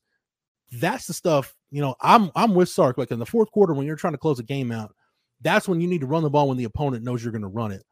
But also, the opponent knows you're probably going to run it when you've got third and one, third and two, third and three. Uh, you're probably going to try to run the football. That's where this offensive line struggled last year. And this year hadn't been that much better, at least based on the three game sample that we've got. So I think probably, I don't know, Trey. To me, I, what you're saying kind of leads me to believe, and it, it's tough because Ryan Sanborn's such a weapon for you right now. Do you need to almost work yourself into a state mentally if you're Sark where you're thinking, I've got to treat this like four down territory? You know, and make sure my play call on first down is really good. That I I, I call something that gets us, whether it's a run or a pass, that can get us a certain percentage of the way to the to a first down. It's almost a guaranteed play to pick up what whatever yardage you determine, kind of in that three to five yard range, and then the playbook, the entire playbook's open on second and third down. So I think just I, I think just being more efficient on first down, however you do it, they need to do it. Yeah, I mean that's what they were doing on Saturday night against Wyoming. They were 0 for 6 on third downs in the first half, but they were 2 for 2 on fourth downs with that Savion Red package, that Red Cat package. Mm-hmm. Yeah, with uh yeah, I, I and I really like the Wildcat package because you can do so much stuff out of it. Yeah, you really can. Uh, somebody on our board said since it's Brooks and Red in the backfield on that, can you call it the uh, the Shawshank package? That's well oh, done. I love that. That's very creative. Well yeah. Yes.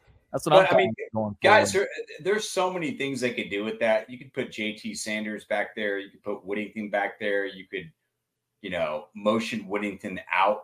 Um, I don't know how much Red can throw, but getting back to Sanborn, you know, we always talk about uh because he has been a weapon. You're right. I mean, that was definitely a good addition. We always talk about the the life as backup quarterback or punter in the NFL not a bad life, man. You you went to Stanford, so you have those connections, and I don't know if he graduated or not. He did, now, yeah.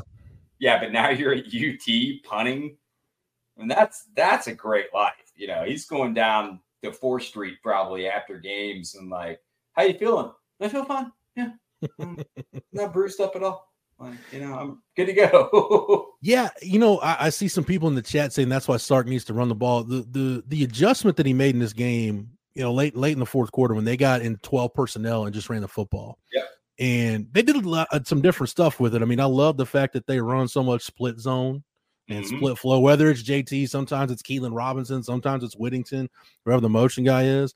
Uh, Gunnar Helm quietly, you know, I, I said this in the preseason for Sark to run as much 12 personnel as he did last year. Number one, I didn't think he was, but two, if that's still going to be uh, a package that you're going to go to, you know, 40-ish percent of the time gunnar helm's got to earn the right for you to be in 12 personnel in other words you can't take a you can't take ad mitchell or jordan whittington or somebody off the field a capable receiver to put the extra tight end in there i think that's a tribute to the job gunnar helm's done but it, it, it speaks to the versatility of this offense. I know sark's used that word a lot but i asked him in the preseason if this offense from a personnel grouping standpoint was this going to be his most versatile offense he's had since he's been here? He didn't even let me finish the question and he was like oh yeah for sure. Talking about just the different personnel groupings they can get in. You know, he went into that game thinking hey wyoming secondary is not very good. We're going to be able to to spread them out use our talented receiver kind of overwhelm them the fact that they had a game plan craig bohl did to insulate their secondary and help from a coverage standpoint by dropping more guys okay that went away but not very many teams in the country, guys, have the luxury where they can say, you know what, that's not working. Let's just win this game by lining up in 12 personnel running the football. Yeah. Like that's, you know, if this team ends up going where it looks like it's got a chance to go, none of us are going to remember what the freaking spread was against Wyoming. You know, but that to me is the big takeaway. The fact that Sark adjusted and this offense has enough pieces that you can say, yeah, you know, we we were an 11 personnel offense for two thirds of this game, but we want to finish it by being an 11 personnel running the football downhill. And they did it. And and yeah, that Wyoming defensive front, that's not a bad defensive front. That was a top 40 defense in the country against the run. They were only giving up two and a half yards of carry coming into the game. So it's not like it's not like you were running through U of H or go look at some of the numbers Baylor's had against the run this year. It's not very good. Uh the fact that they were able to do it, man, that's as a Texas fan, that should give you a lot of hope for what this team could be if if Sark can continue to have that feel for the game like he's had through these first three games, where he can make adjustments and the adjustments are right. But I mean, Chip, don't you also think? I mean, just with seeing Sark and what he's done, because he made adjustments. He did go to twelve personnel. They started running different different concepts to actually work and just to run through their ass. But don't you also think that Sark has been saving stuff with Rice and Wyoming. I mean, he, oh, yeah. he's only showing so much. And I laugh when people are like, whoa, I mean, the offense looks so much better against Alabama. I mean, if you look at any good offensive mind or defensive mind or hell, special teams coach. I mean, you save as many bullets as possible. What killed Miami, to go old school here, Jeff, and Steve Walsh would tell you, you know why Miami's two point conversion was knocked down by Pat Terrell in the 31 30 game, Catholics versus convicts in 1988? Oh, didn't they run it the week before against Michigan? They had to come back against Michigan and had yeah. to run a two point two two point conversions. Yeah. With that, you only have so many two point conversions that you think are clever and can open people up. And and well, you can't you can't be like you, you can't be like Tom Herman and only have one though. the, the, Sam Ehlinger power run. Yeah, I, I, know what that play is. No, because you remember the game against SC, uh, his first year when he was talking about you know why you know yeah, yeah, and he's like, well, yeah. we, we ran our two point play. Like, what do you mean you're like you yeah. don't have another one? Singular two point play. don't don't you don't you work goal? Isn't goal line a period you worked on Thursday? Aren't you Mensa? Mensa meathead. Um, yeah. So yeah, you, are gonna you're gonna run low on that kind of stuff. But no, sarcasm saying stuff like that's why I don't worry about the opening script. Like you know, it's I would much rather be concerned about my team not. If I'm a Texas fan, I'd much rather be concerned about my team not being able to finish games in the fourth quarter than I would be worried about starting games slow. Agreed. You know, but I'm not worried about the script because man, go look, go back and look at Sark's script against Alabama. I mean, they start out they start out in, in empty formation and throw a, a, screen to CJ Baxter where he's got two blockers in front of him. Go 11 yards on a little, you know, on a little uh just a little stick concept to the field. Like it's it's that kind of stuff. And then they were off and running. And yeah, did they get points out of it? No, but they were able to move the football. Like you get yourself some confidence. And that's I felt like Sark tried to do some of that because to me, the key there is can, how quickly can you get Quinn into a rhythm? I feel like at this point, like Sark knows the kind of game he needs to call from the jump to get Quinn into a rhythm. And, and it's it's a lot of quick game stuff, getting the ball out of his hands quick. Uh, you know, per, whether it's perimeter screens, whether it's throws to the backs, uh, little dink and dunk stuff to the tight ends, just kind of get him into that lather a little bit where he can build some confidence, complete some easy throws. Now you can loosen the defense up a little bit. Now the intermediate game opens up. And then when the intermediate game opens up, then you can start to take shots down the field. You know, it, it's it's interesting, Trey, going back and looking at the numbers again, those deep throws, the ones that travel 20 yards or more in the air down the field, they only threw three of those in the Wyoming game. So it's not like, you know, Quinn's under underwhelming numbers were due to just they were just chunking the ball deep and taking shot after shot after shot. That wasn't the case at all. I think they saw on two of those, one being the Sanders long toss up the left left sideline and the other one in the end zone. Both of those throws, I guess you could have completed them with if they were perfect balls, but they saw at that point that Wyoming was going to keep safeties back to keep them from beating the Cowboys over the top. Yeah. And credit to Sark again, like we were talking about with him making the adjustment and running the ball a little bit more. I think they recognized something right there and realized that they needed to try to do something a little bit different, mm-hmm. which is mm-hmm. why we saw more from the short to intermediate passing game. It's just unfortunate that Quinn and the receivers were never on the same page. It was some combination of Quinn putting a ball on the money that his receivers were dropping, and this is a unit that is – much as we've lauded them up to this point in the year, they are top 10 in the country in dropped passes. That's the the bad statistic, not top 10 in terms of not dropping passes. They drop that many passes. Yeah. But some of it is also on Quinn too, even with the accurate balls, because those guys, and I remember thinking this last year too, Jeff. Those receivers are looking back sometimes and they have no idea where the ball is going to be. Like it's not always on target. Yeah. Sometimes it's behind them, above them, or below them. So it's a bit of a guessing game on top of the fact that he really only has one speed.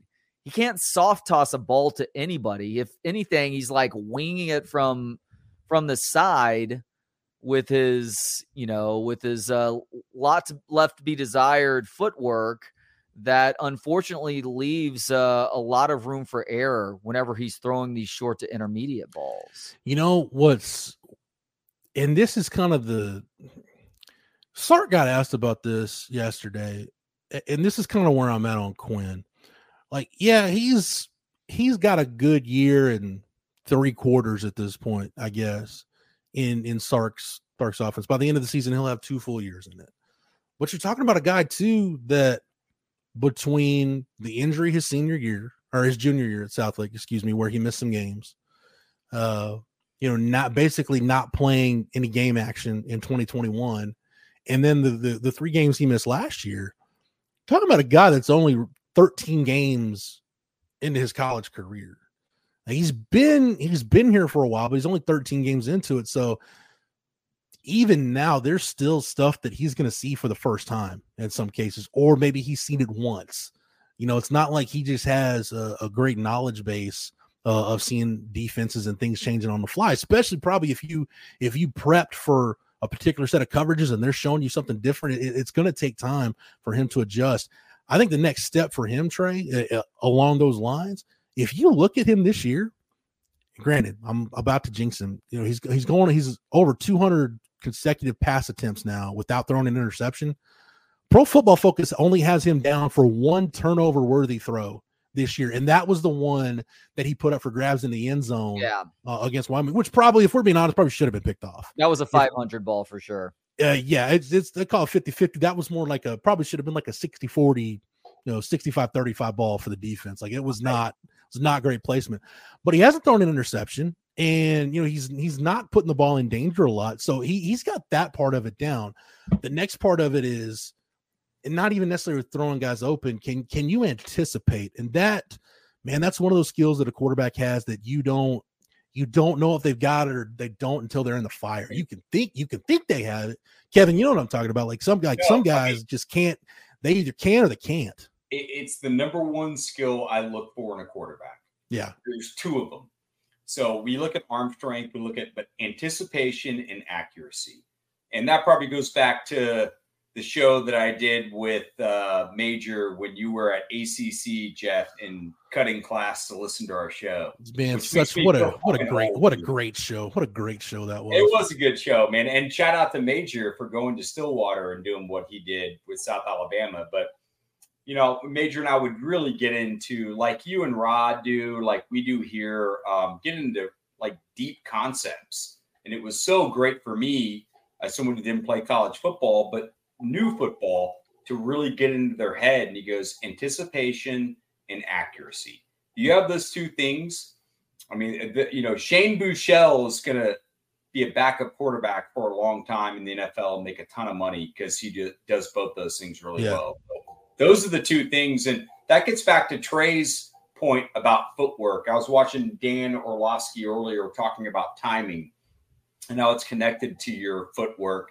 And mm-hmm. a lot of the timing, like on the double slant concepts they're running, which you know, Jeff and Trey, you you read that inside out. You know, the timing was off, and it may have been part of his mechanics that that, that did that. Yeah, I I didn't learn how important that was until you know in the last five to ten years, where I've started studying more. I, I really wish I could get my hands on that Bill Walsh book, Finding the Winning Edge. I I, yeah. I, I can hook you up with that. Okay, because it's like it's like a five hundred dollar book because it was yeah. short printed.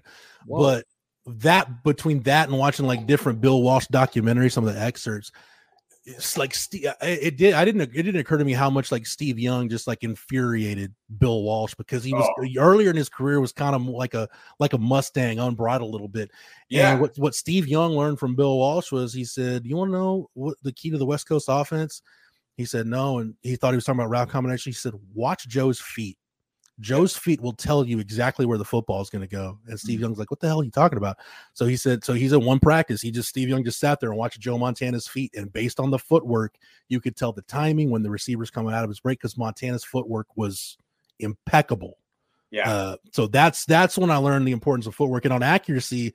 I'll tell a funny story to shorten it for time. Mike Leach was there. Mike Leach was one time uh, between after he had gotten the, the deal at Tech happened, he was uh, at a Big 12 school doing a, a, coaching clinic and was sitting down, you know, on the whiteboard with the staff after meeting with a bunch of high school coaches and whatever. And the head coach says, Hey, uh, coach, could you give our uh, quarterbacks coach, our offensive staff some drills on how to coach accuracy? and Leach is drawn on the whiteboard with a marker, turns around, pours some more Jack Daniels in his Coke, stirs his drink with the dry erase marker. He says, You want to know how to coach? He goes, You want to know how to coach accuracy? Bleep and recruit better, and turns around Yeah. and just goes back to the board. Yeah. I mean, do you know who the most accurate guy was? The guy who I actually loved to face at 13 years old in baseball in No our in our area. Drew Brees. Yeah. You know why?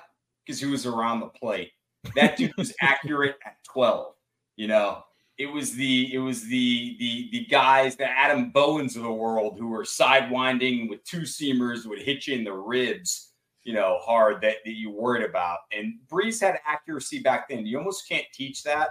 Hey, quickly with Leach. Did I ever tell you Ron Mexico, uh, my dad's Leach story? Everybody's everybody's got a Mike Leach story. So let me hear uh let me hear your dad's. So my dad's dating this woman, dating for a long time, and she's friends with Leach's wife, and they're in the Florida Keys, right? So my dad didn't know Mike Leach, but he's dating her, and and so they go down there for a trip. And the uh, Mike's wife was busy doing something, so she said, "Hey, can you meet them up?" And he goes, "Yeah." He goes, "So I'm going to meet him at this bar in the Florida Keys, right?" So my dad and this woman won't give her name, very sweet. Um, would have been a good stepmom dad. Would have fucked that one up. Um, and um, so they go to this bar and they go to the top is second level, and they realize as they get in there, this is a flasher bar. It's a nude bar. So there's a guy in a trench coat who flashes my dad and his girlfriend. My, my dad's very south. You know, my dad's very much like me, so he got a kick out of it, right? Yeah. and she did too. She was cool. Uh, but Leach meets him there, and he was totally fucking with him. He was like, so he meets him there, and he's like, "So do you guys like the bar?" My dad's like, "I'm gonna like this guy. It's gonna be a fun weekend." That's awesome. Mike Yeah, Leach, man, rest everybody's- peace, brother. yes, hundred percent. About as about as one of one. I know there's people say that Yeah. about people. But Yep. Mike Leach was one of one. All right, boys. I will uh Trey. I guess we'll do it on Friday. Yes, we will, my Yeah, friend. al- Looking always fun to it. talk with you, man. I'll have uh, football stuff and scat knowledge and all kinds of stuff for you on Friday. That's Hey, right. Jeff. Find- I, w- Jeff, I was thinking about it. You and I should do, and we'll throw Trey on or whatever, but like we should do like a two-hour 1990 all the way through. Oh, like Um, uh like an oral history of college football from our vantage point type deal. Yeah, pretty much. Because I was even going through. We were talking about Florida State earlier, and mentioned Andre Wadsworth. You gave, but we forgot Corey Simon, Mhm. um, was a first rounder. Who was mentioned first round number 58, really good tackle. Boulware and uh, Wilson. Boulware and Wilson, and then uh who was it? Uh Derek Al- Derek Alexander was a first rounder. On that, Derek on that was, yeah. Derek was on the 93 team. Derek Brooks was on that team. Um there were Kenneth Alexander too, who's the OBJ guy. Uh, Kevin Emmanuel. Kevin Emmanuel. Yeah. Hey, do you remember Or- Orpheus Roye?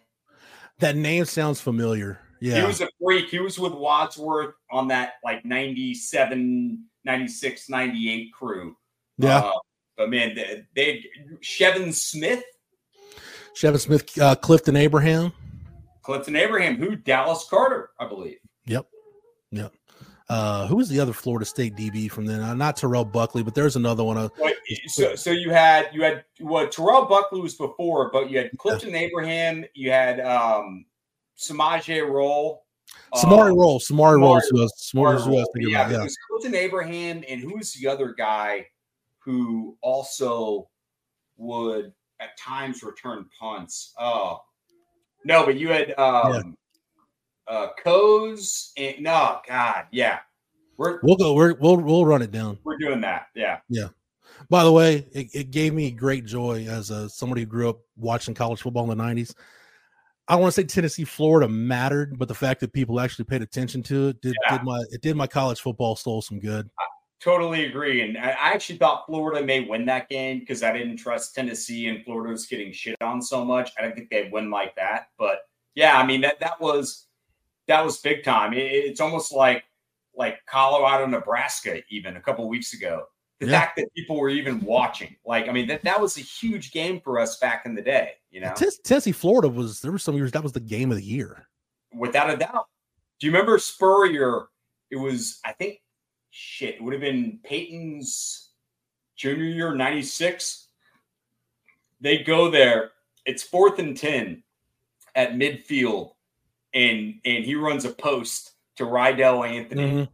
Yeah. And uh, like, I mean, Trey, no one was going for it on their own 45 in the first quarter back then, you know. And Spurrier's like, fuck you. And uh and throws a post to Reidel Anthony from Wuerffel. And he goes the distance. And I'm thinking like, about I mean, the right game. Wasn't Florida, that Florida was a fuck you type offense. Wasn't that played in a rainstorm? Wasn't yeah, it rain was, bad that yeah. day? Yeah. Good call. Wow. You guys are both sick.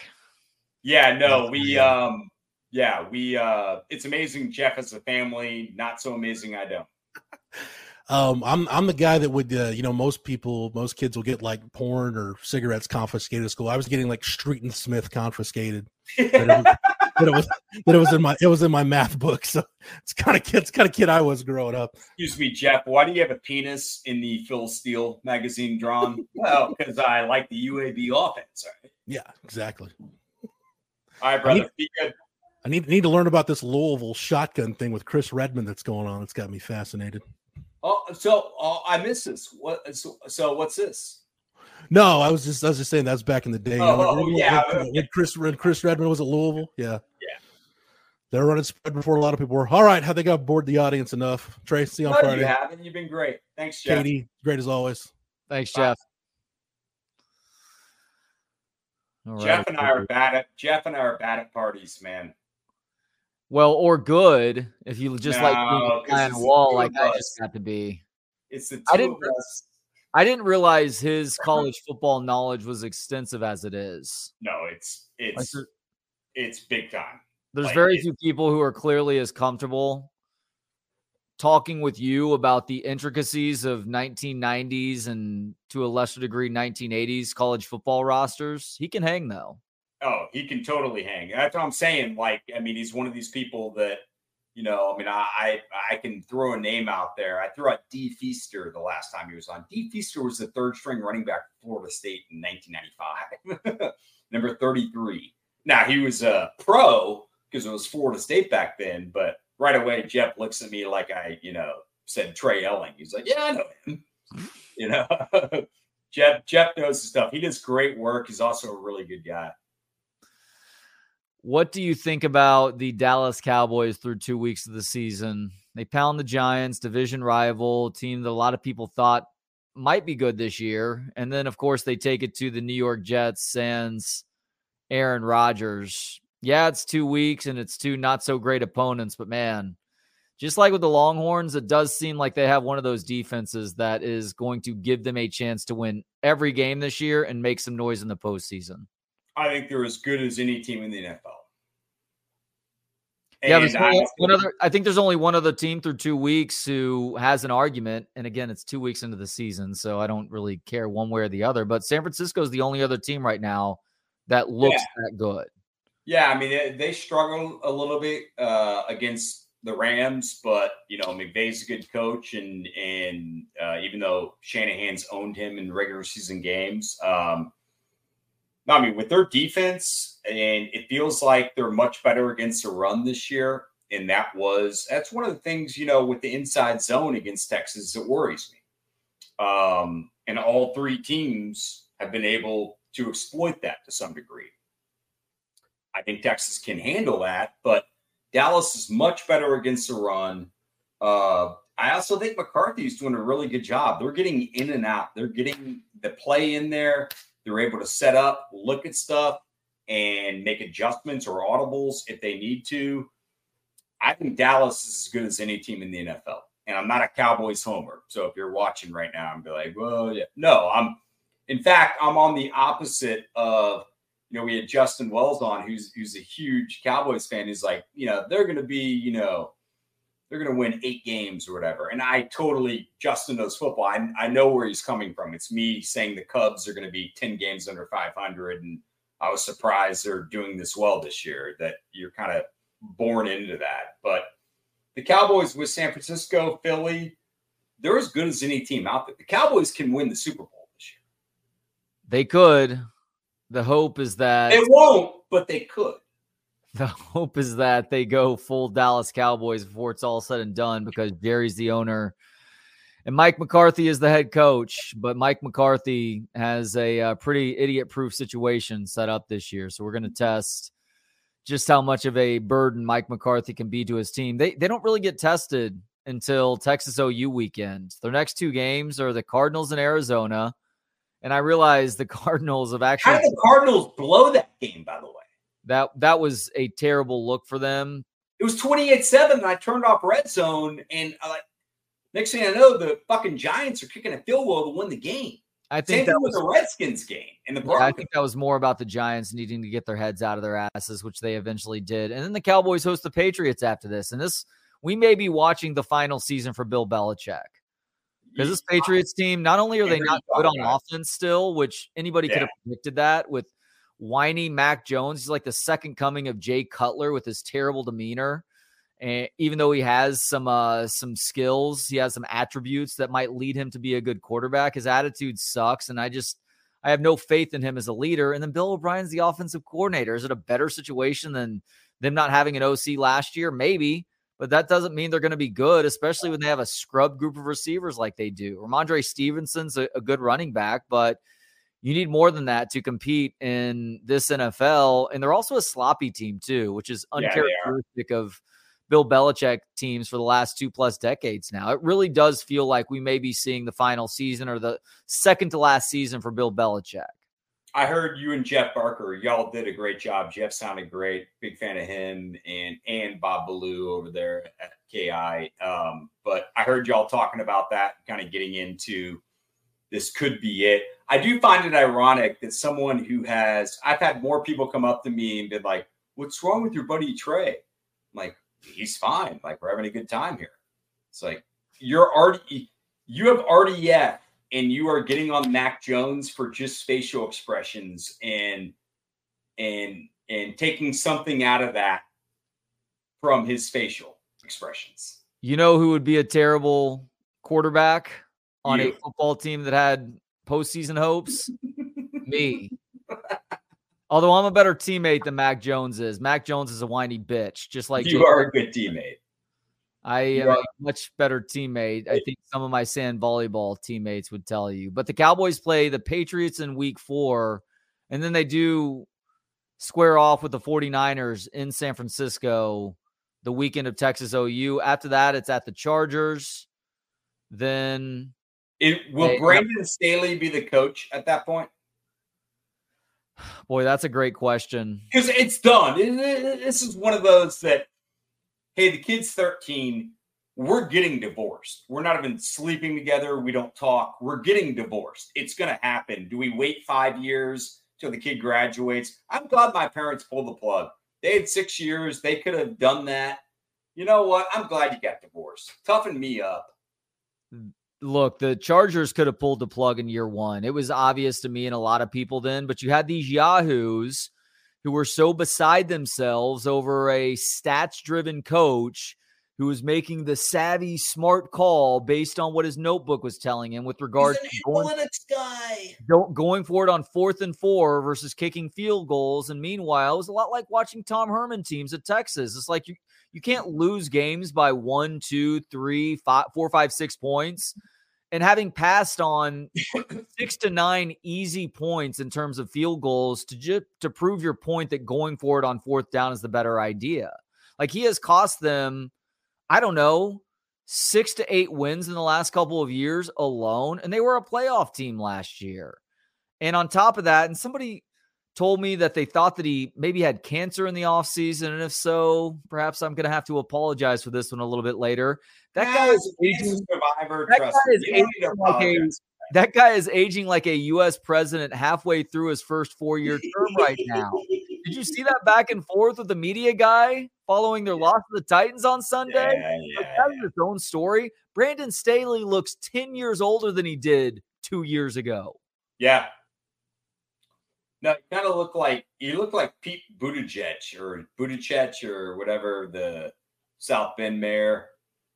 Um, he looked like him like early on, and now now it's like turning into to Pete's dad probably. Yeah, the commerce secretary who's conspicuously on vacation or paternity leave is there's all sorts These of uh, politicians. We got on Boebert on the right earlier. We'll get on this guy on the left. I mean, some of these people that are in what a what a fucking clown show. And the other thing I hate is that they they're getting paid a hundred thousand dollars a year, and you've got a lot of these senators that are worth seventy three million. I mean, let's let's cut the cord and get all these fuckers out. I'm just rooting for a staring contest between Diane Feinstein And and, Mitch who's the cat McConnell. Kentucky. Who's the cat from Kentucky? Mitch McConnell. Diane Feinstein, Mitch McConnell staring contest. Who cracks first on that one? Who cracks first? Who's gonna die first? Yeah, well, that's a fair. That, that's maybe who the uh, the ultimate loser is or winner, depending on how you look at it. Well, it'd be winner because they wouldn't crack.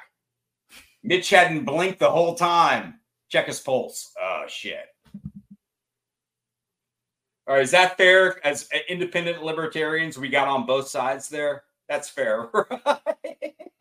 Yeah, I was wondering if you were going to look at that. I was doing my best, best Mitch McConnell face there. I wasn't even looking, man. No, I mean the, the last time I saw you do that, you were orgasming, and it wasn't with me. I was filming him and Justine, so. No, that was also the look I gave in the photo in the photo booth too. No, look, good comedy is hitting both sides, in my opinion. I know some comedians like to go after one side over the other, but good comedy is poking at both sides on a political issue. Well, it, it- both sides deserve it. So there are times when the left's been batshit crazy, the right has, and it's like, hey, go after him. We're talking about politicians, man. This is a uh, it's a scheme they got all set up, and and we're the ones that are paying for all this too. By the way, Yep. hey, uh, do you want to get into this? Uh, actually, no, we'll we'll save that because it's still evergreen. I wanted to get into uh, maybe the picture that I sent you that Justine looked at and caused shit. But is there anything over Move college? that one until we have more time to discuss it. Yeah. Um, dude, Florida State won 31 29. Apparently, McCord looked good for Ohio State. You know, it could be a there's two sleepers, actually, three I'm looking at who could very easily be one, two, and three, and not because of who they beat, but they've been consistent every single game. And that would be Michigan. uh, Actually, not Michigan. I'm sorry. That would be Washington Yeah. that would be Notre Dame, and that would also be Penn State. Like all Yeah. three of those teams could be in the playoff. I think this will be a fun year for the playoff. I think this is good for college football. The fact that you know he had to go to 12 to get more people involved, all that means is beat the shit out of people more. But yeah, I This like could be- this I could like- the year. I like your Washington and Penn State calls. I think that too many people are sleeping on both those teams because who else is in their respective conferences right now? I am on the record as not being the biggest Ja- James Franklin fan, but he has them playing really well right now. And, and in my opinion, Coaching, coaching really well. Michael Penix Jr. is the best player in college football right now, even better than Caleb Williams. Like that's how on top of things he is. Travis Hunter's been the best player in college football so far. Okay, I would accept that. but Penix has been great. Um, so I mean, I know Penix has been awesome. I think Allar could bring a lot to Penn State, and um, and I'm telling you, I mean, Sam Hartman's been as good as anyone in college football. Don't- You know, Notre Dame did not have a, a, a guy who would really go downfield. They do now. Notre Dame could very easily be in the playoff. They have a tough schedule. They still have USC. They've got what is it, Clemson? um in a couple weeks. I mean, they, they they've got some tough games. They got Ohio State this weekend. So um but Yeah, it's a tough. It's a tough. right right now I would pick Notre Dame to beat Ohio State. It's a tough three out of four games for Notre Dame. They have Ohio, Ohio State at home this weekend. Then they travel to Duke, Yeah, who has actually looked really good this year. Credit Mike Elko there right. at Louisville, which I don't know what Louisville is this year. And then they host USC the weekend of the 14th. Yeah. I mean, but they could go three and one in that and still sneak in because I think it'll be one of those years. I mean, the SEC is not where they thought they would be. Georgia didn't look good. I was with my buddy Evan Pittman uh, for the game, hanging out, and he's a Georgia guy. We're watching it pregame, and he's looking at me. He's like, "We are just not, you know." Now they're coming off two national championships, so you obviously, if you're not winning fifty to nothing right away, you're you're wondering what's going on. But it's wide open, man. Alabama's not the same team. You know, it's funny you mentioned Belichick earlier, and their fall has been earlier than Alabama's, but it's the two best dynasties we've seen in in modern football the Patriots and Belichick, Alabama and Saban. And I think it's a lot easier to say the Patriot dynasty is over with. And it has been. We're just feeling it now. Um, Alabama's is not the same. I don't care what happens this year. They don't look the same. Um, their offensive line, once again, man. Not just that, but they haven't played the NIL game as well as some other programs have. Like yeah. Nick Saban has basically begged his donor base to get better coordinated. You know who's doing it the best right now, by the way? Texas is. Yeah, Texas is. But it also gets back to Alabama. You know, in fairness, here's the other thing. So I've given you a lot of love. Easily the biggest cheaters of all time is Alabama. Right. Uh, in football, the whole time. They don't care. They're like Kentucky in basketball. They're like LSU in baseball. Hmm, SEC. Like uh, they cheat their help. UCLA in basketball. He had Sam the Man. Uh, that John Wooden acted like he didn't know what was going on. You get Lou Alcindor, you know, from Power Memorial. Um, that, but Alabama cheated better than anyone, and I know this for a fact. That early on with Saban in 07, 08, they decided to soup it up, and they got lawyers involved, and you've got client um, privilege there that so they set it up really well. They literally set up a, essentially a 401k. So depending on how you produce, you get that. You get it at 24, 25.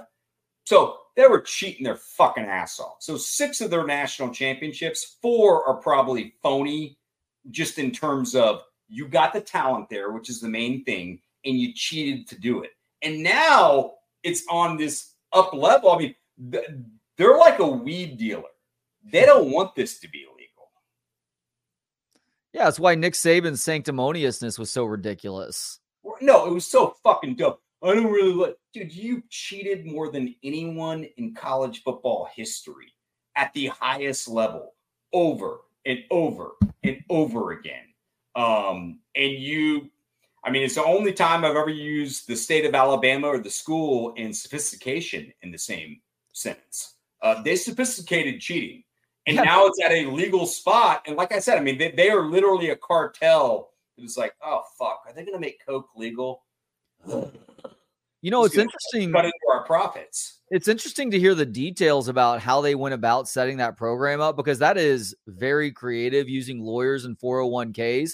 Yep. It does surprise me a little bit more that they aren't a little bit ahead on this game, that they are falling behind some of the other Joneses here in that but regard. Here's the deal if it's illegal, you don't have to get to a certain spot. They don't have alums that have that money, man. Right. They, they can't play with Texas or Notre Dame, and Notre Dame's not playing it as much as they should, or USC, or, or Georgia, or Georgia. They don't have alums that have that much money, mm-hmm. and so the Texas alums was Texas paying for stuff? Absolutely. Was Texas cheating? Absolutely. Were they cheating at the level Alabama? No fucking way.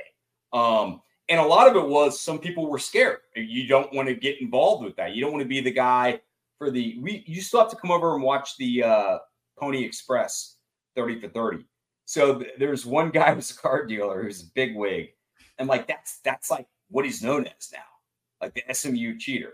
So you don't want to get involved with the IRS with that. You don't want to get involved with the school. You don't want to have your name besmirched in your business, whatever. Um, but once it's legal, I mean, I'm seeing this stuff, trust me, with the players we were working with.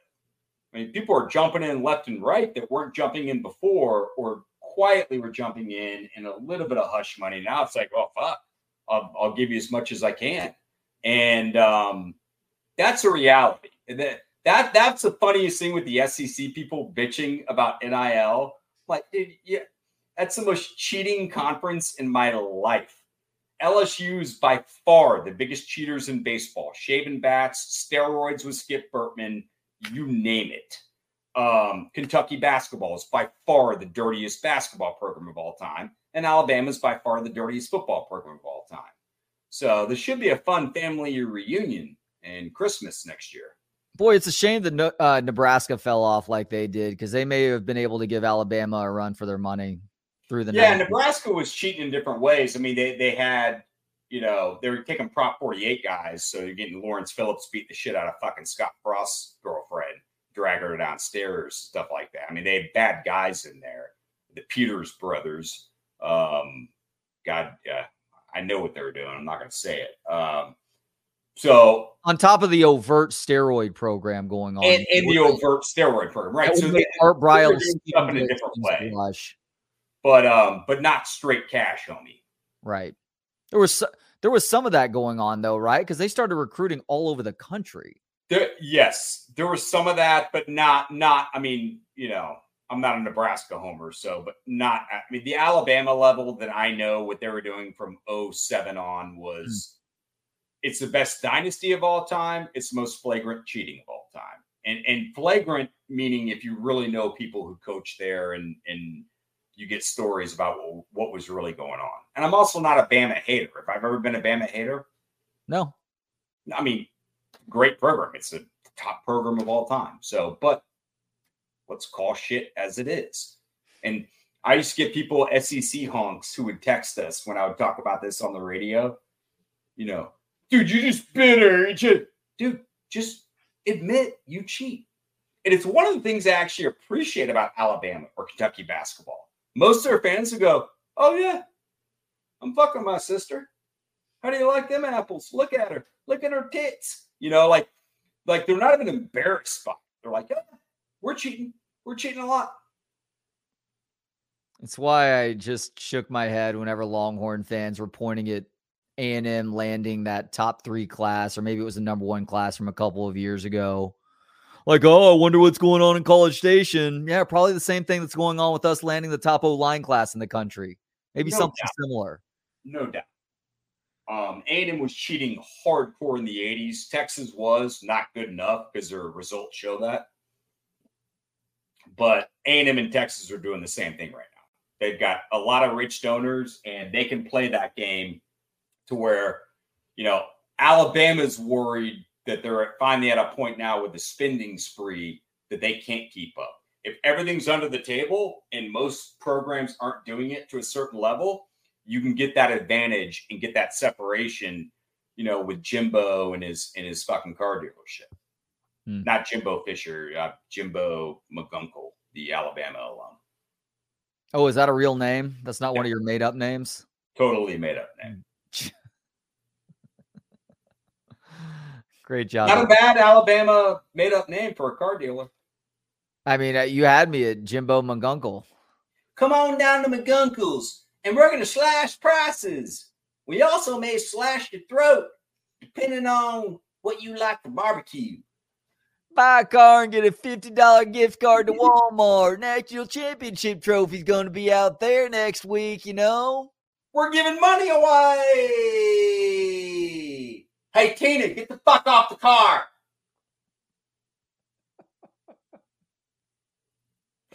All right. All right. Good show today, man. This is fun. I'll see you Thursday. And you're not doing post game Saturday. You you owe me one, man. So I got it. And is uh, BK joining? I believe I so. Yeah, I'm going to be at a bachelor party in New Braunfels on Saturday night, so we can maybe talk a little bit more about that on Thursday. Yeah, I want to talk about that. New Braunfels is growing. Actually, what I'm doing right now with Lone Star Development, we're we're doing some stuff down there, and um, that whole I-35 corridor. It's funny from here to San Antonio, what's building up. So you guys can be staying at the Schlitterbahn Resort? No, we're staying at some multi multi million dollar lake house. Okay. All right. Well, some Airbnb that we rented, but I'll talk to you on Thursday, brother. Sounds good, guys. Bye, guys. Thank you to everybody for watching and listening today on Texas Sports Unfiltered, both the YouTube channel and that free app. Thank you to those of you who have subscribed. We are over 5,000 subscribers now. Lots of big giveaways going to be going on over the next couple of days. Tune in to Bucky and BK starting tomorrow at 8 to find out more about that. Until tomorrow at 8, I am Trey Elling for Kevin Dunn and everybody else at Texas Sports Unfiltered. Thanks a lot. We'll talk to you tomorrow. In the meantime, hook 'em.